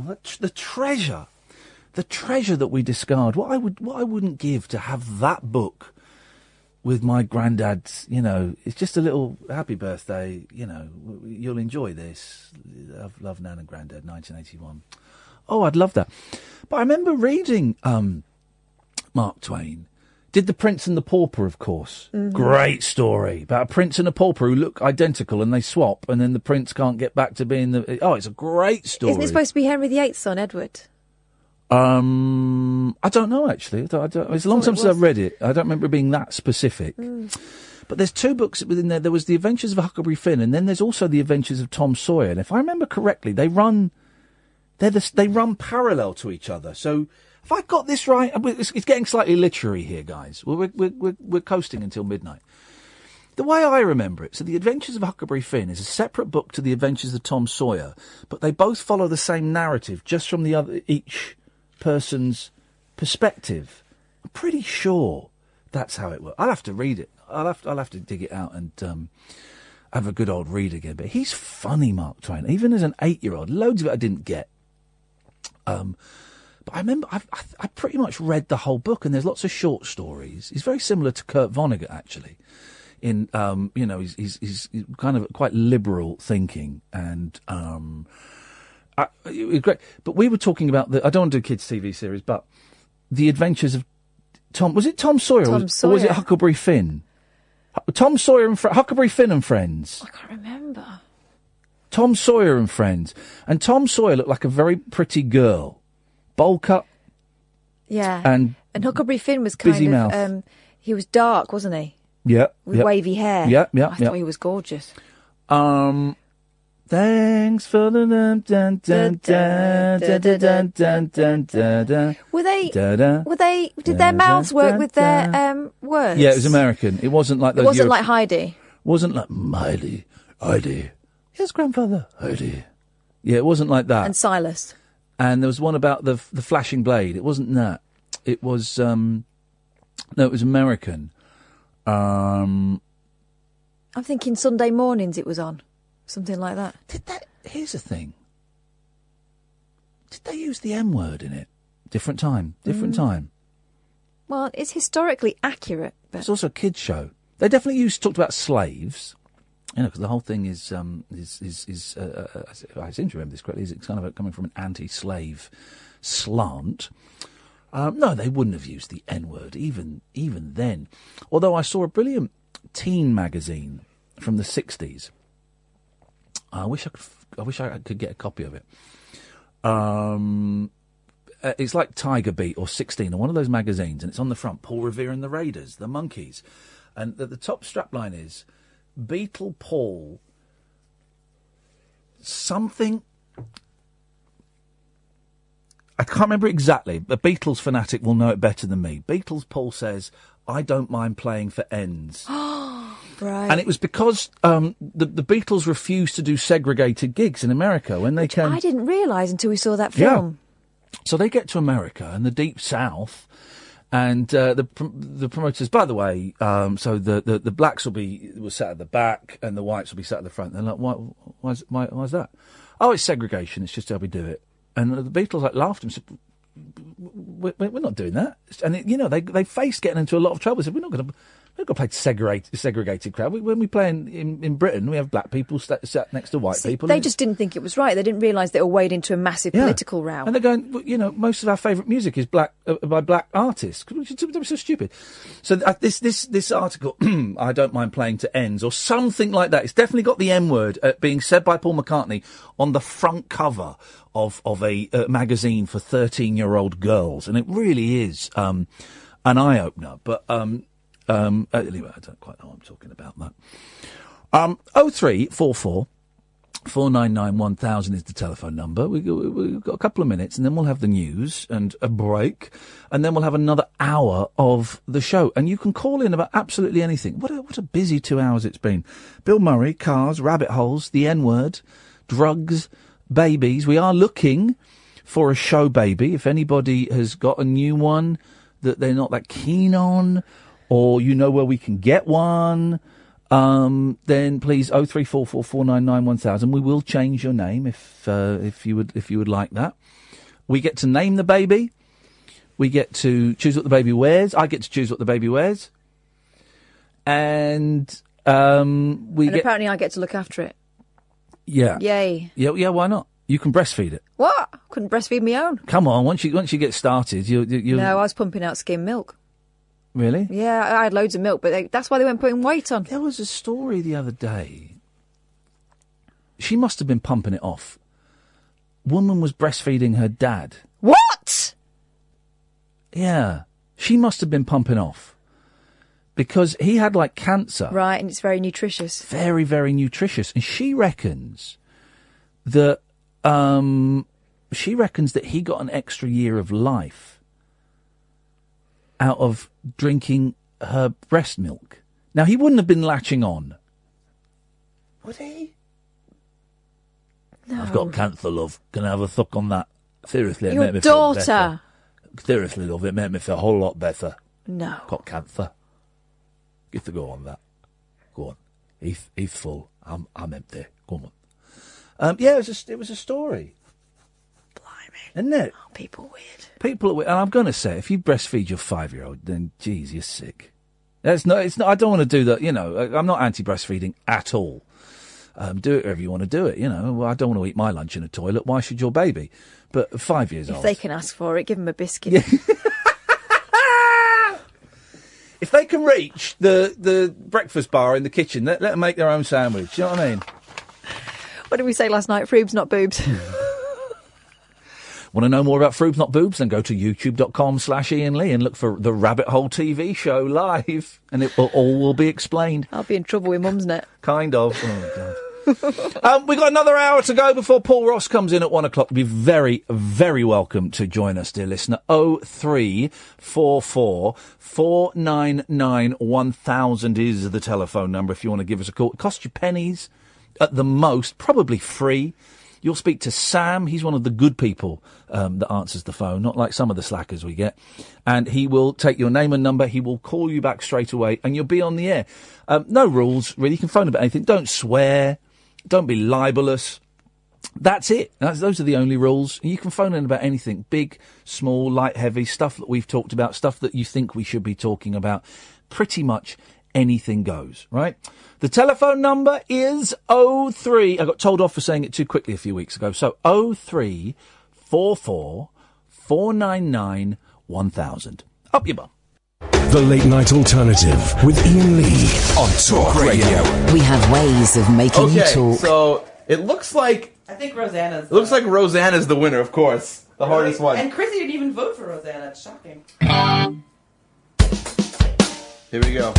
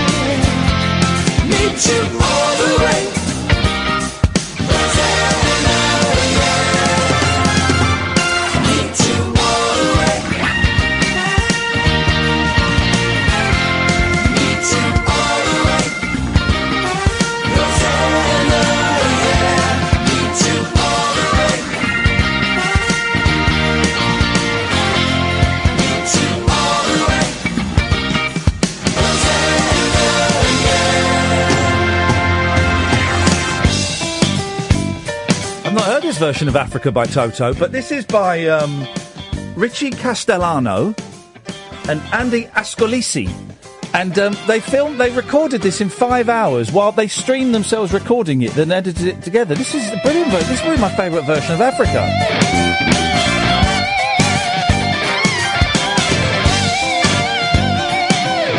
Anyway, we're going to try and get them on the show to record a song for us. How's about them apples? 0344 499 1000 is the telephone number if you want to give us a call. Let's go to Dreamweaver. Good evening, Dreamweaver. Good evening to the both of you too. How are you? Hey, I've been wanting to ring you for months. Well, what was stopping you? Were you in prison? Yes. No, I have been in prison this year. I listened to you about in January time. Yes. And you were talking a lot about autism. And okay. I was just being diagnosed with autism. And unfortunately, last year in October, I got naked in a pub because I couldn't have my own way. And that's to do with autism. And I did it as a child, so... And I got in prison for it for 6 weeks. Wowzers! You're living la vida loca, man! And now I'm writing a book about Winchester Prison, so it's really good. So hang on a minute. Why? So why did you get naked? Well, my girlfriend is, unfortunately, she's alcoholic. We went into a pub and she didn't like Adele being played. Okay. And we asked if we could change the music, and the barmaid said no. And as I walked out, I said, we won't come back to this crap place again. Okay. And they barred us. Right. So I went back in a couple of weeks later, apologised, and they wouldn't tell me quite why I was barred or anything. So a couple of guys in there, businessmen, bought me a drink, and the landlord allowed me to have one more drink. And I asked them if they would tell me why I was barred and could they allow me to continue coming in. Yeah. And he said, no, I'm not going to tell you, and no, you can't come in again. I said, I'm going to get naked, and I'm going to sit on your bar stool and meditate. Wowzers. And I did. You levitated? No, meditated. Oh, I think you said levitated. Well, okay. The bar stool was probably levitating a bit at the time. I hope you'd wiped. Oh, I think they probably do when I left. I got dressed, yes. Went home, came back again, and the police were there, and they arrested me. I'm sorry that you went through that. That sounds like we're laughing about it, but I bet it was an unpleasant experience. Or maybe it wasn't an unpleasant experience for you. I didn't really have control over it. I didn't really know what was happening, and definitely when the police grabbed me, because in the courts they said it was. It took 7 officers to control me, and I'm a very slight bloke. Yeah. My dreadlocks are probably bigger than I am. So. Okay. I'm sorry that you found yourself in a position where you were out of control. Yeah, that must be unsettling, to say the least. It has been for the last 50 years, yeah, unfortunately. But I'm one of the undiagnosed, or I have been. So, but it's coming clear now to me. So hang on. So then you get diagnosed. So then what changes? Do you get medication? Do you get taught techniques to exercise control? What is different? Structure. Yeah, I go and see someone tomorrow. I've been seeing him for since I've been away from prison, since the 22nd of March. Yeah. Yeah. Very helpful. The structuring is really good. It's needed. Yeah. But over 50 years, you kind of adapt to different ways of getting through things. We all learn coping mechanisms to make up for things that might have happened to us as kids or disorders that we have now. We all learn coping mechanisms, and they work to a certain extent, but then they end up with us nearly ODing on drugs or stripping off in a pub and and meditate or whatever. They get eventually they catch up with us. Yeah, they do. There's a lot of people that I know now. I live in a place called Petersfield in Hampshire, but there's a lot of people that believe that I'm not autistic, but it's because I've adapted and I've come through it and not able to socialise really, so. Who wants to socialise? Socialising is so overrated, man. No, they can stay away from it. Yeah. Well, I'm glad that you can laugh about it, and I'm glad that you're getting help, and I'm glad that maybe things are you're learning to get your superpower under some sort of control. Yes. Well, the name Dreamweaver was given to me quite a number of years ago by a Native American elder. And was it an actual Native American elder, or did you dream him? No, he was full on. You know, he was full on in what they call a sun lodge. Right. At a Native American powwow, and he spent 2 hours with me and decided that I should take on the name Dreamweaver, weaving the dreams for the community, as he suggested. So. That doesn't sound bonkers in the slightest, does it? No. Does it? But it's helping me now because it's on my passport. It's read, you know. Shut up! No, it doesn't say Dreamweaver on your passport. It says well, I won't say what my full name is. But does it say? Does it say it in crayon, or does it say it in actual printed passport? I don't know, but when the passport controller look at me, they get my passport and they look at me and go, really? And I go, yeah. Deal with it, man. Deal with it, fascists. My name's Dreamweaver and I'm coming into your country. Deal with it, man. Deal with it. But wasn't John Lennon the Dreamweaver once? No, he was John Lennon. One of his lyrics. I was the Dreamweaver, now I'm just John. Oh, I was the Dreamweaver, and now I'm John. I'm just John. Yeah. Yeah, he did. It's a good song, though. We played that song the other week, actually, a couple of weeks ago. Guys, God, isn't it? I heard it. It's fantastic. Some of the music you play is so top. You know, you played all the Beatles with the what's the instrument that they played, and it was an old album. I went and got a copy of it. The Moog. Oh, the Moog. Yeah. Oh, isn't that something? Yeah, it's pretty. I've not got my iTunes set up, but yeah, the Moog Beatles is. If I was a presenter of any note, I would be now. And I can't do it because I've not got my computer set up. Well, if I was gonna make love to an instrument, it would be a Moog because it's got. I think we mean, of course, a Moog. Let's get the pronunciation correct. Let's. Here we go. Moog. You're gonna make love to this bad boy. Okay, here we go.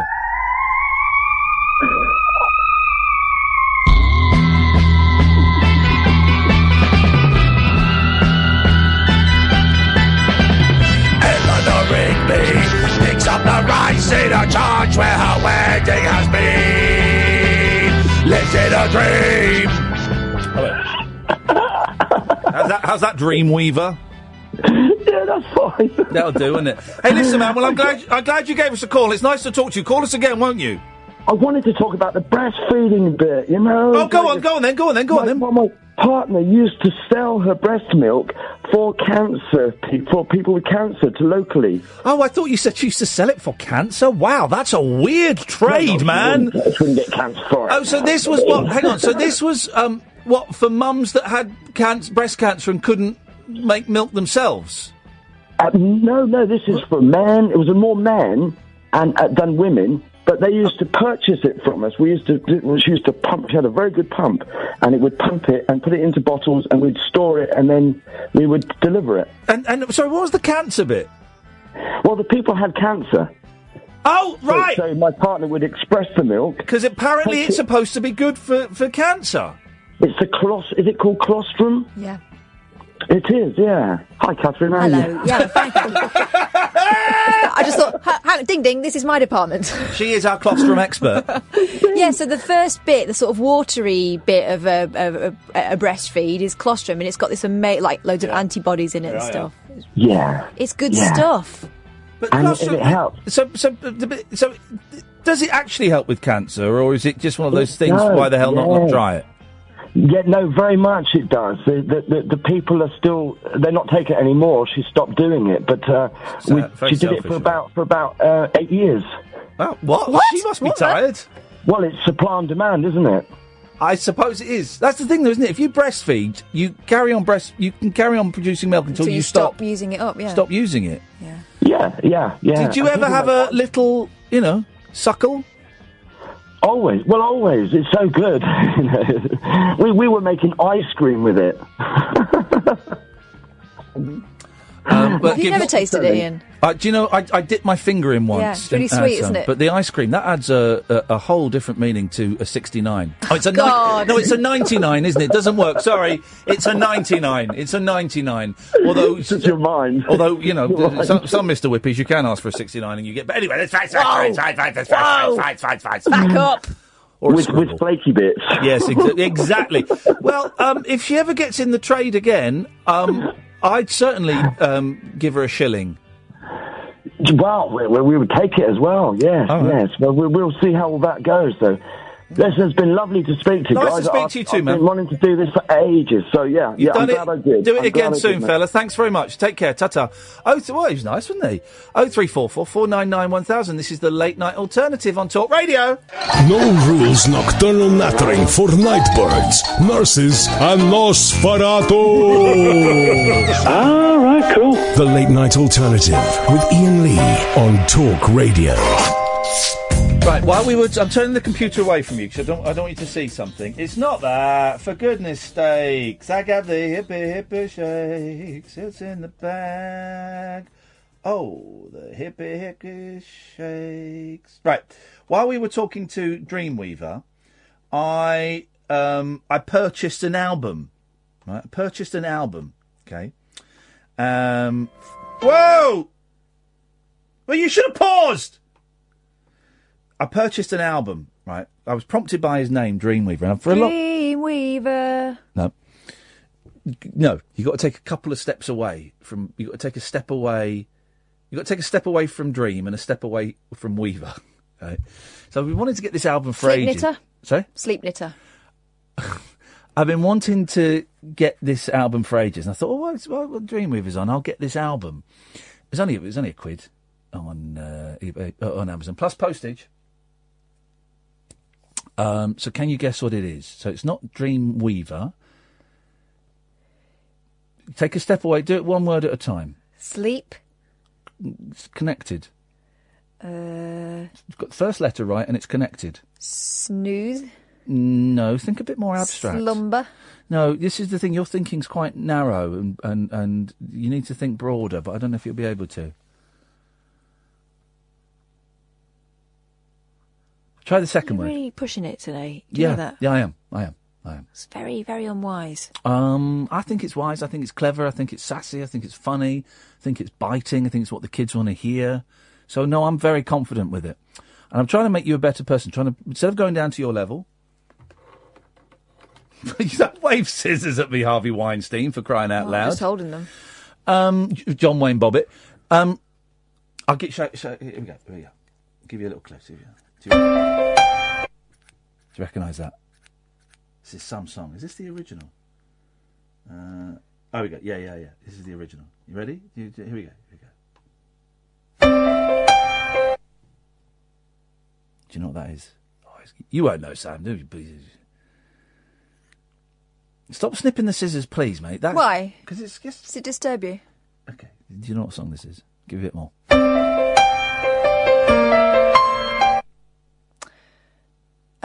Come on, you got this. It's not Marillion.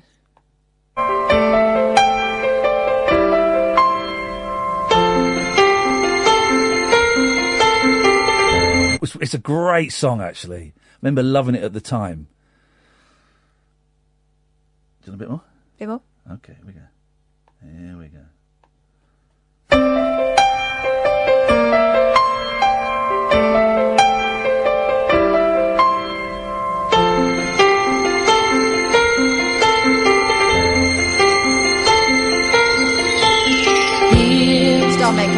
Yeah, Starmaker! Kids from Fame. This is a great song, isn't it? I had a Fame makeup set when I was a kid. Yeah, and it came in a record-shaped tray with 3 leg warmers. Oh, I had leg warmers for Christmas 1982, I guess. This is a great song.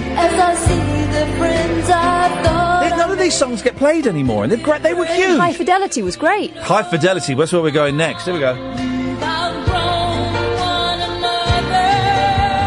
Starmaker,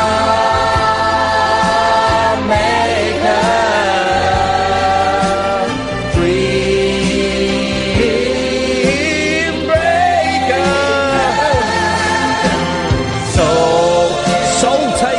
weird. Didn't know the dude was a soul taker. Yeah, because they're talking about, you know, agents, aren't they? Asians? Agents. Oh, Asian agents. Talent agents. This is a great song. Remember, they're playing this in the record store. I used to have such a... Here we go. I used to really fancy him. I used to fancy the girl that looked like him. I used to fancy her. Is that Alice? No, that's... I want to say Rita, but it's something like that. Jamming in a music store. Stop the machine.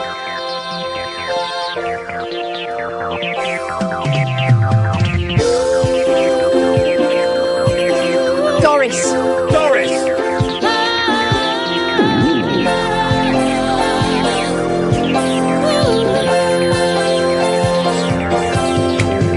All the boys may turn me on. This is great. But I let temptation slide. Used to be so plain to see the hunger in my eyes, but now I'm buying, trying. High fidelity, high fidelity. High fidelity, keeping it right, keeping it right. It's all right, high fidelity. That is what music's all about. Is that what it was like to do theatre studies? It was a little bit like that. Do you know who she reminds me of? Go on. She reminds me of Bette Midler. Oh. No, she's smiling. Not consumed by bitterness. Yeah. Let's go to Stoke, and I'm saying the place name because we've got two gentlemen called Dave, and this is Dave in Stoke, not Dave in Telford. Good evening, Good evening. Dave. Hello. Hello, mate. What you got for us? I'd just like to chat to you about... The Kids from Fame? No. Huckleberry Finn. Hey, go on then. Yes. We're doing old telly tonight. What the hell? Go on, mate. What you got? Because you were talking about it earlier, and I'm similar age to yourself. Oh, I turned 45 a couple of months ago. Ooh, so, well, hang on a minute, mate. I'm still 44, Dave. So you're significant. You're a year older than me. Until Saturday. No, just a couple of months. No. You're 45. I'm 44. That's Catherine. That's a year, isn't it? Well, if you want to say that, I can't imagine what it's like to be as old as either of you. Cheeky bear. Yes, we are old, Dave. So I remember the TV series and reading the books probably at same time as you. Yeah. Would have been 8 or 9. Yeah. And you was asking if there was any crossover. Well, I thought, because aren't there, isn't there, so long, I mean, it's literally, 38 years.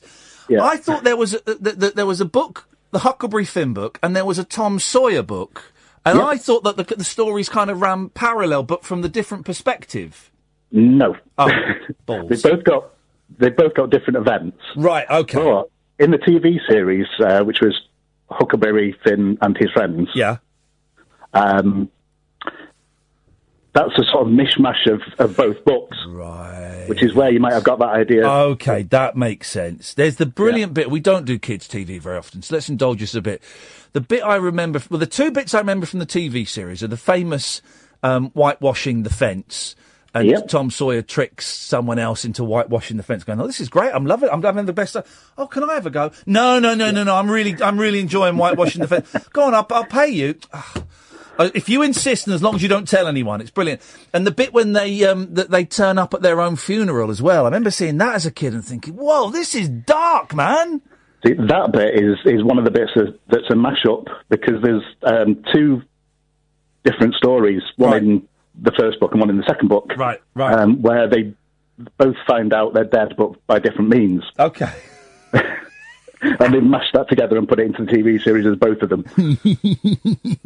But, I was lucky enough in 2000. I've got a friend who lives in St. Louis. Yeah. So while we were over there, she insisted that, because she knew I was I told her about Huckleberry Finn.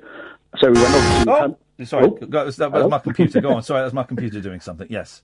So she drove us up to Hannibal, which is the town where Mark Twain... spent his childhood. Mate, yes. I feel I'm going to get... I'm going to dive right into some Twain. Go on, you went there. It was amazing. It's... I mean, most of the town's all modern and stuff, but then there's a little area down by the Mississippi that they've sort of recreated stuff, and there's a picket fence there that's whitewashed.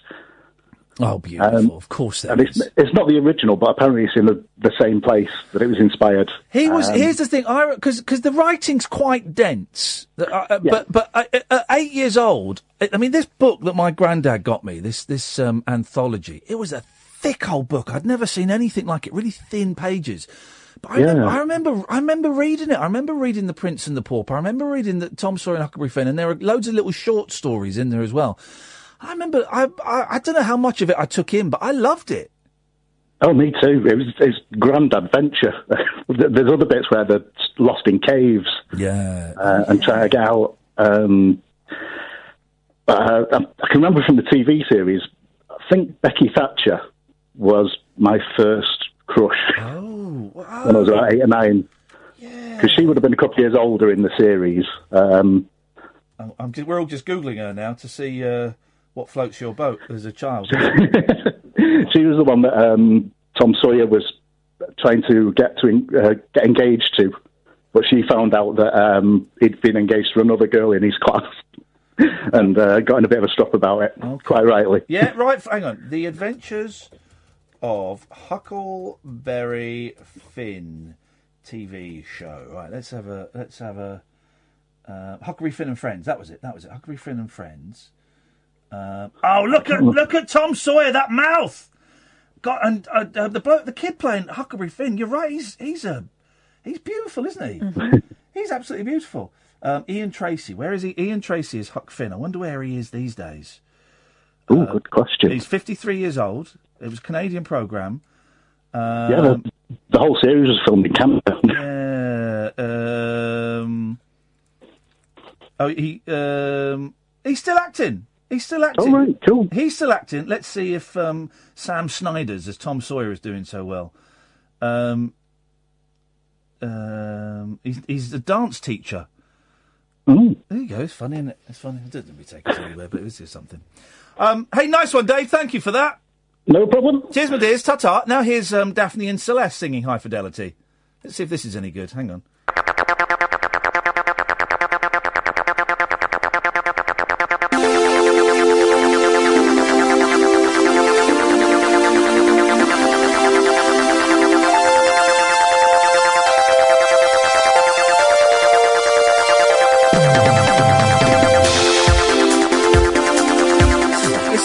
Summer, and I'm going to cover this. I'm covering this. And I could probably play this bit on the keyboard. The boys may turn me on, but I let temptation slide. I know he produced that, but I know Ben Max Tundra, he's a mate of mine. He used to be, I haven't seen him for years. Evening, Jack. Good evening. Good evening, Jack. What have you got for us tonight, please, sir? Well, I just wondered if you knew about the Beach Boys album that's coming out with the Philharmonic Orchestra. Yeah, I do, and I'm not sure. We lost Dave the other day. I'm not sure I approve of it. The Beach Boys classics, where they've taken the backing tracks off and put the Royal Philharmonic Orchestra on, and I'm not sure I approve of it, Jack. Well. That's not strictly true. They haven't taken the backing tracks off. They've just, embellished it. Oh, God, it's even worse. Though the thing is, those backing tracks are genius. They're literally genius. So why would you want to embellish? Well, don't ask me. Ask Brian Wilson, because he's all up for it. Is he, though? Does he know what he's up for anymore? I've interviewed Brian Wilson, and he didn't have a clue what flipping day it was. I mean, here's the thing, right? Of course I'm going to buy it, but it's gonna suck. There's 2 tracks available now as a pre-release to get you excited. Oh, really? Well, I'm assuming might I find them on YouTube? Here we go. This is it. This is the Beach Boys with the Philharmonic Orchestra. Let's go.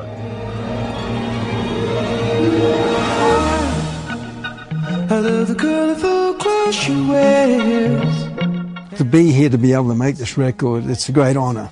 What I love about the Beach Boys is that it's so multi-layered. Oh, shut up. Where's the music? That's what I want. Where's the... You know the one that you just played, Good Vibrations? Yeah. Yeah, it's got a lovely build up to it at the beginning. It's got this the strings that crescendo because... Well, where do I find it? Tell me where I want to find it! Is it on iTunes? Yeah. All right, let's go there. Beach Boys. Oh, whoops. The thing is, it's got a lovely build up on the original record that was groundbreaking. What happens on the original? Ah. Well, yeah, but that's it, isn't it? Doesn't it just go... Yeah, that's it. Yeah, that's it. Love the colourful clothes. Right, I'm spending 99 pence on Good Vibrations and 99 pence on Fun, and then I'm going to berate you. Here we go. Right, here we go. Good Vibrations. Here we go. Rubbish. Pointless. Awful. One of the worst things I've ever heard in my life. Oh, come on. Oh.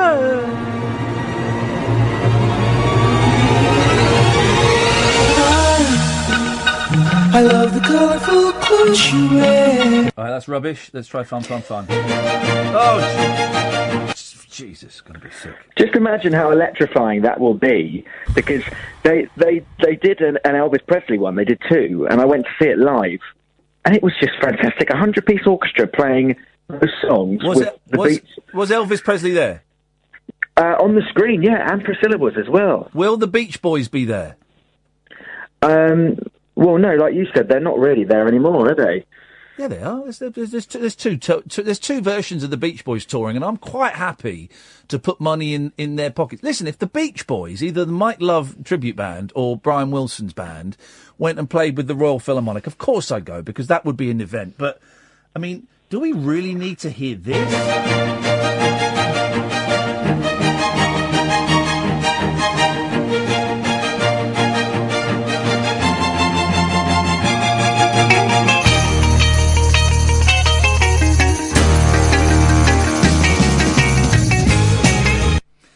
It takes all of the excitement and the thrust and the...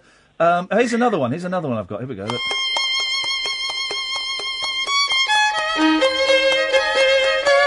At least that's done with it. It's.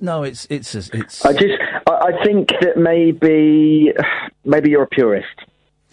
I'm a purist. I could be. That beginning part with the swell with the strings. Don't you think it's lovely how they've taken that melody from the song and put it in with a lovely violin that builds up and... No. It's just genius. No!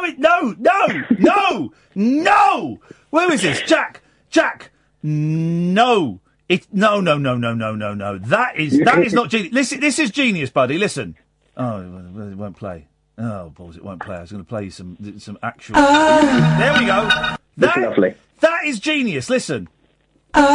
Straight in with the voice of a 19-year-old angel. Dum dum. That's genius. That cheesy piss take. They've got some great acapellas on YouTube of all of those versions. Oh, I love the acapella Beach Boys. Now you're talking. Just they just take back all the music. It's just their vocals, or there's some of them recording. Brian Wilson was a. It was a bit demanding, but he knew what he wanted. And there's like there's footage of them rehearsing. God only knows. I may not always. There we go. Let's tell you what. This is Jack. Listen, thank you for that. Let's just prove how little instrumentation the Beach Boys need. Listen to this, man. I may not always love you, but long as there are stars above you. You never need to doubt it. I'll make you so sure about it. God only knows what I'd be without you. If you should ever leave me, the life would still go on, believe me. The world could show nothing to me. So what good would living do me? God only knows what I'd be without you.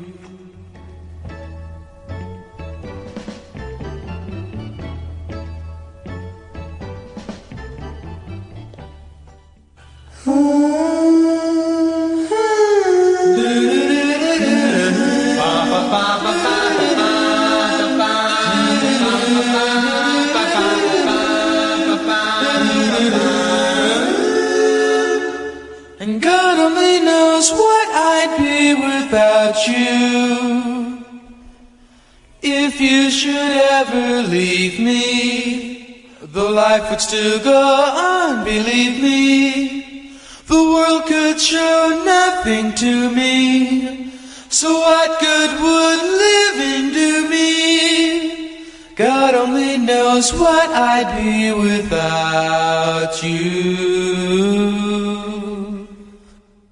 God only knows what I'd be without you. God only knows what I'd be without. And God only knows what I'd be without you. God only knows what I'd be without. God only knows what I'd be without you. God only knows what I'd be without. God only knows what I'd be without you. God only knows what I'd be without. Without God you knows what I'd God be only without. God only knows what I'd be without you. God only knows what I'd be. God only knows what I'd be without you. God only knows what I'd be. God only knows. How was that? Was that cool? Yeah, that was cool, Bruce. That was cool. That's genius. But putting an orchestra behind it, it's like getting a Picasso and going, we've got these Picasso paintings, and what we've done is we've gone over it in slightly brighter colours, and we've made the faces look more like faces, because sometimes those Picasso, you can't quite tell it's a face because it's, you see both the eyes and the nose, so we've kind of make it look a bit more traditional. You don't. I'll buy the album and I will play it on air and I will bitch about it. Wow. That's what I'm going. There's you got to play This Whole World. Oh, we'll do that in a minute. There's a version of is this the version that's got the different ending? Hang on, indulge me. There's a God only knows what I'd be without. God only knows what I'd be. No, there's a version.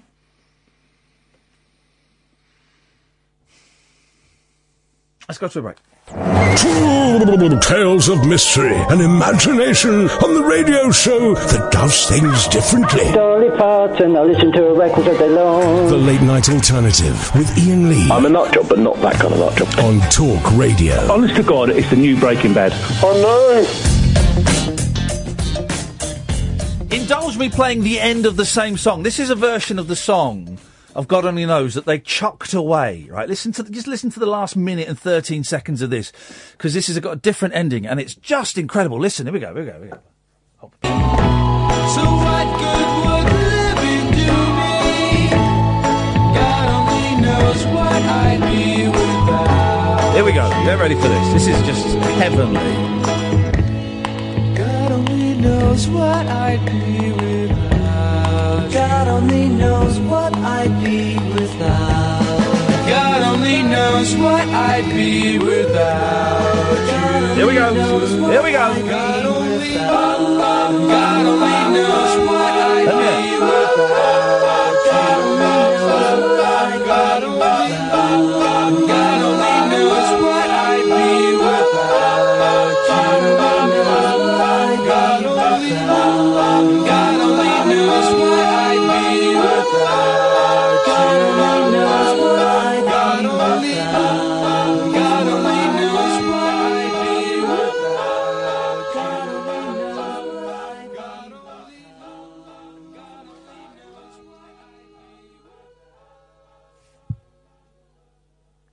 Don't take drugs, kids, because you could end up doing a song like that. What that needs is like about 50 more violins on it, and it's a terrible idea. Some trombones and that. Such a terrible idea. Oh, such a terrible idea. 0344 499 1000 is the telephone number. Two stories about there we go. Two stories about famous parents and kids. Kind of. One more so than the other. For Kirstie Allsop, it's a simple way to keep her children from getting airs and graces and saves a lot of money en route. While she enjoys the luxuries that come with flying in business class, such as the wine list, gourmet dinners and comfy beds, she puts her boys in economy seats. The location presenter, 46, said upgrading her sons Bay, 12, and Oscar, 10, would be an absurd waste of money, and that she and her partner Ben Anderson regularly sit away from their children while travelling. So congratulations to people who are sitting with your kids. If I'm going to spend money, it's because I heard this earlier, and I thought there's got to be something missing. Something can't be quite right with this story. It's taken out of context, but I don't know. If I'm going to spend money, it's on... Nearly did the voice then, I thought better of it. If I'm going to spend money, it's on the holiday itself rather than the flights, the Channel 4 star said. I agree with that. Well, when we fly as a family, the boys do fly separately from Ben and me if we're not in economy together.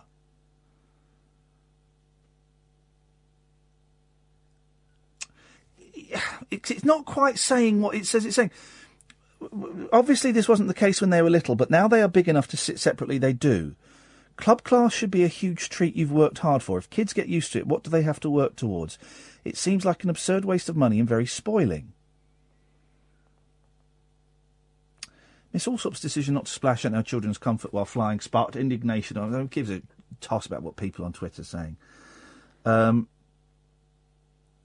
Last night, Miss Allsop reacted angrily to the criticism, tweeting, "What the bloody hell is wrong with you all? They're being taken on holiday, for God's sakes. They're not being sent to war."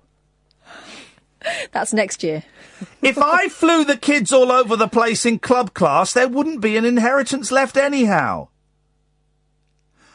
She said, "I've frequently been complimented by cabin crew on the behaviour of my boys. I always introduce myself to the cabin crew concerned and say if there are any problems, they'll let me meet." She is travelling in a different class to the kids. Outrageous. I was waiting for the out of context. There isn't one. And what she's actually doing there, she's saying she's introducing herself to the cabin crew. What she's saying is, "You're my babysitters. I'll be in there if there's any problem." Outrageous. It's outrageous. Miss Allsop, who's the eldest child of Charles Henry Allsop, sixth Baron Hindlip. The presenter is estimated to earn $500,000 a year, known for her tips on frugality.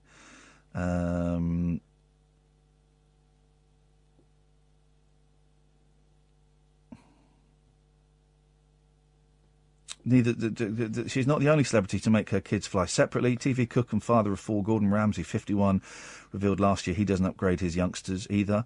Ramsay, who's worth £35 million, says, "I don't want them sat there with a 10-course effing menu with champagne. It is my wife's and my choice to keep them real." Well, how about showing, I don't know, some parental love and sitting with them on a crappy 12-hour flight? Why don't you keep it real and do what real parents do, which is sit with your kids and take responsibility for them? I know Gordon Ramsay's kids, I think his youngest kid is like 14 or something, so it's not quite the same. But 10 and 12, they're too little to be sitting on their own. That's outrageous. Why would you want to? Why would you want to? Also, they're going to be sitting next to someone else who is not their parent. That's such a... Honestly, I heard that on the thing. I thought, oh, I'll look for that in the papers. Because there's got to be a context. There's got to be one of those throwaway lines that someone has said and bits been chopped off and the context has been massaged. But no, she actually does that. Part of the... Gordon Ramsay's youngest is 16. Okay, fine. Part of the pleasure, the thrill, the annoyance of going on holiday with your family is the journey with them. Yeah. It's the journey with them. And sure, do you know what? I could understand you're all in the same class and there's a couple of seats, you know, 3 rows ahead, and the kids saying, and they're a bit older than ours now, but kids saying, "Do you mind if we go and sit up there? As long as you behave yourself, you go and sit up there. Check with the air stewardess." That's okay. Because when I go to the cinema, quite often, the kids, if it's empty, or the kids say, "Can we go and sit at the front?" "Yeah, sure. Do you want me to come?" "No." Because it's kind of like an independent... They're feeling their way as independent young adult, you know, young people going off and doing that. If they wanted to go and sit 2 rows away and it wasn't bothering anybody... That's the key. Oh, yeah. Oh, it's an empty row and there's an empty row and they want to go and sit there. Sure, you go and sit there. My parenting style is this, right? My having kids shouldn't impact on you. No. Right, on anybody else. Not at all. If I'm doing my job properly, they're my problem. Yeah. If they're misbehaving, I'll sort them out. It won't spoil your enjoyment. You won't know they're there, right? Oh, yeah. So I don't get this thing of, here's my kids, bye-bye. Yeah. Oh, no, I wouldn't have them go and sit next to strangers, so they'd have to put up with it. If there's an empty row, and you know, sometimes you don't really get them on international flights, but if you get internal flights in America, quite often this whole half the plane is empty. Mm-hmm. If they're sick and we go, yeah, sure, you, first sign of messing around, you get back here, son. Now, interesting you were saying that about your kids, yet you don't want to show baby. Yeah, I don't want to show baby because that would impact on other people. Okay. Like maybe my husband wouldn't be crazy about it, but also selfish. Me. Selfish. You know, I've done my baby making days. Gene pool, you're welcome. You've had my contribution. I've done my bit. The end. Shop shut. Business closed. I don't want you to open the shop.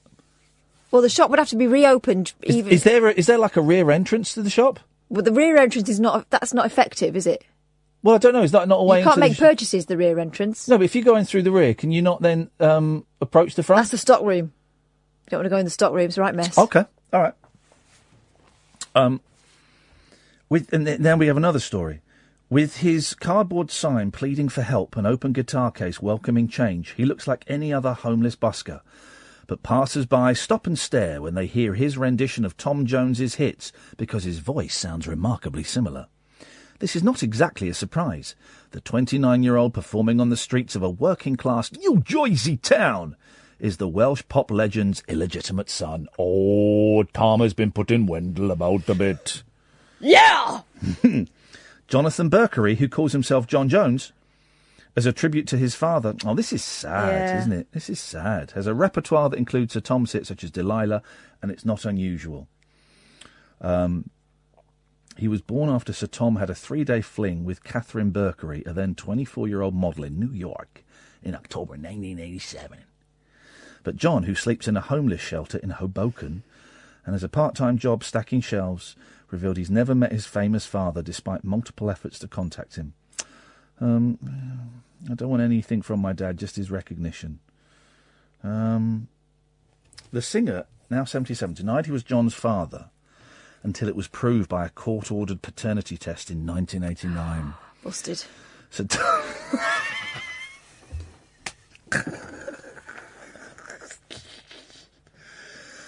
Sir Tom, worth $155 million, agreed to pay £1,700 maintenance per month for his upkeep until John turned 18. Although money was taken care of, there was no emotional support or presence from his dad. He added, there was never a birthday card, a single Christmas card, a call. My calls and emails have gone unreturned. Here's the thing. We don't know what's gone on. We don't know the story. On the face of it... We know it went on for 3 days. We know it went on for 3 days.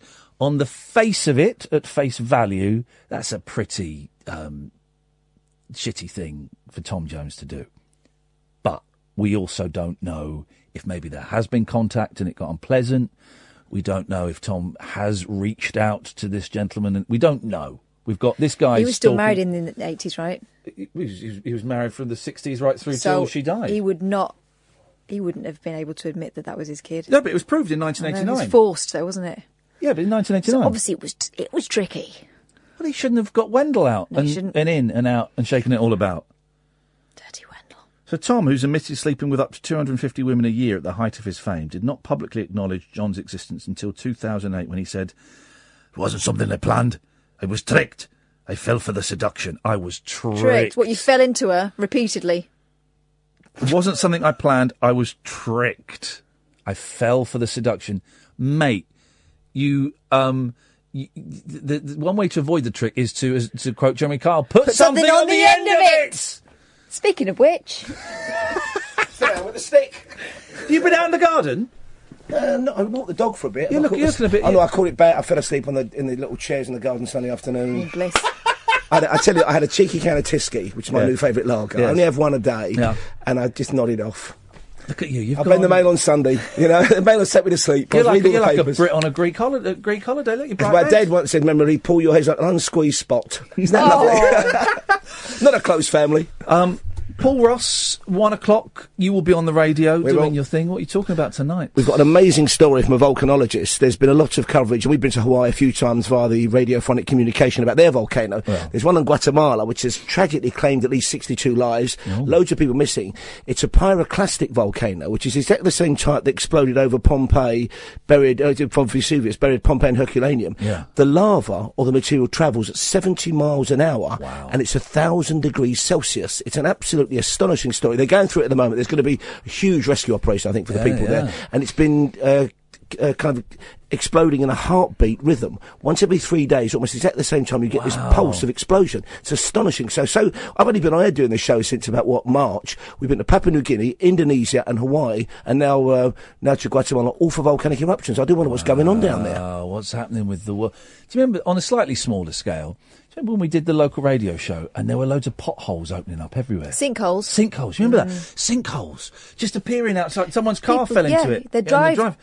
The whole of Beds, Bucks and Herts. Is that what we covered? Yes. Was full of sinkholes. I was always a bit puzzled by that because actually, geographically, it's not Beds, Huts and Beds. No. It's Bucks, Herts and Beds. And it doesn't even cover it didn't even cover all of Bucks. And sometimes we flag up a story in Bucks and they go, no, it's not in our... Or Extreme Hertfordshire. Yeah, they go, no, we do. Extreme Hertfordshire. Wow. That's a whole new action franchise, isn't it? That's nearly London. We don't cover that. Yeah, it was a strange old... Well, I have that when I drive up to Peterborough doing my bit on Telly because I like to keep the local radio on. It finds different stations. Yeah, I love that. But it's kind of Cambridgeshire, Peterborough. It's very odd. Is that the Fens up that way? Yeah. Or is that somewhere else, the Fens? My first job was at a commercial radio station in Peterborough and we used to go out to Greater Peterborough. No such thing as Greater Peterborough, it's just Peterborough and some bits that we... But there is extreme hitching. Extreme hitching. Do you remember the... Is that like hitching naked? Oh, no, hitching at the counter. Do you remember the adverts for the Peterborough Effect with Roy Kinnear? Do you remember? They tried to make Peterborough like a tourist destination. Oh, really? I've got a very strange memory of that. There was kind of... It wasn't a sketch. It was an advert, because I remember some friends in school started a band called The Peterborough Effect, and it was Romans, I guess. It was a Roman thing. It was Roy Kinnear dressed as a Roman advertising Peterborough. I had a flash for a great band name, courtesy of Springwatch, last night I was watching. The Copulating Badgers. They talked about the Copulating Badgers. Wouldn't that be a great band name? A kind of post-punk new wavy band from the West Country. I've got their first two albums on vinyl. Seriously. Paul Ross! You've got the full set of the Copulating Badgers. Paul Ross will be on at 1 o'clock. Thank you, Sam. Thank you, Catherine. It's been a tense old show tonight, and I hope you've learned some lessons. It's not over, mate. Wowzers, that's... Gosh. We will be back. Well, I will definitely be back. I don't know if she will. Mardy old mare. We will be back tonight at 10 o'clock. Until then, from us, ta-ta!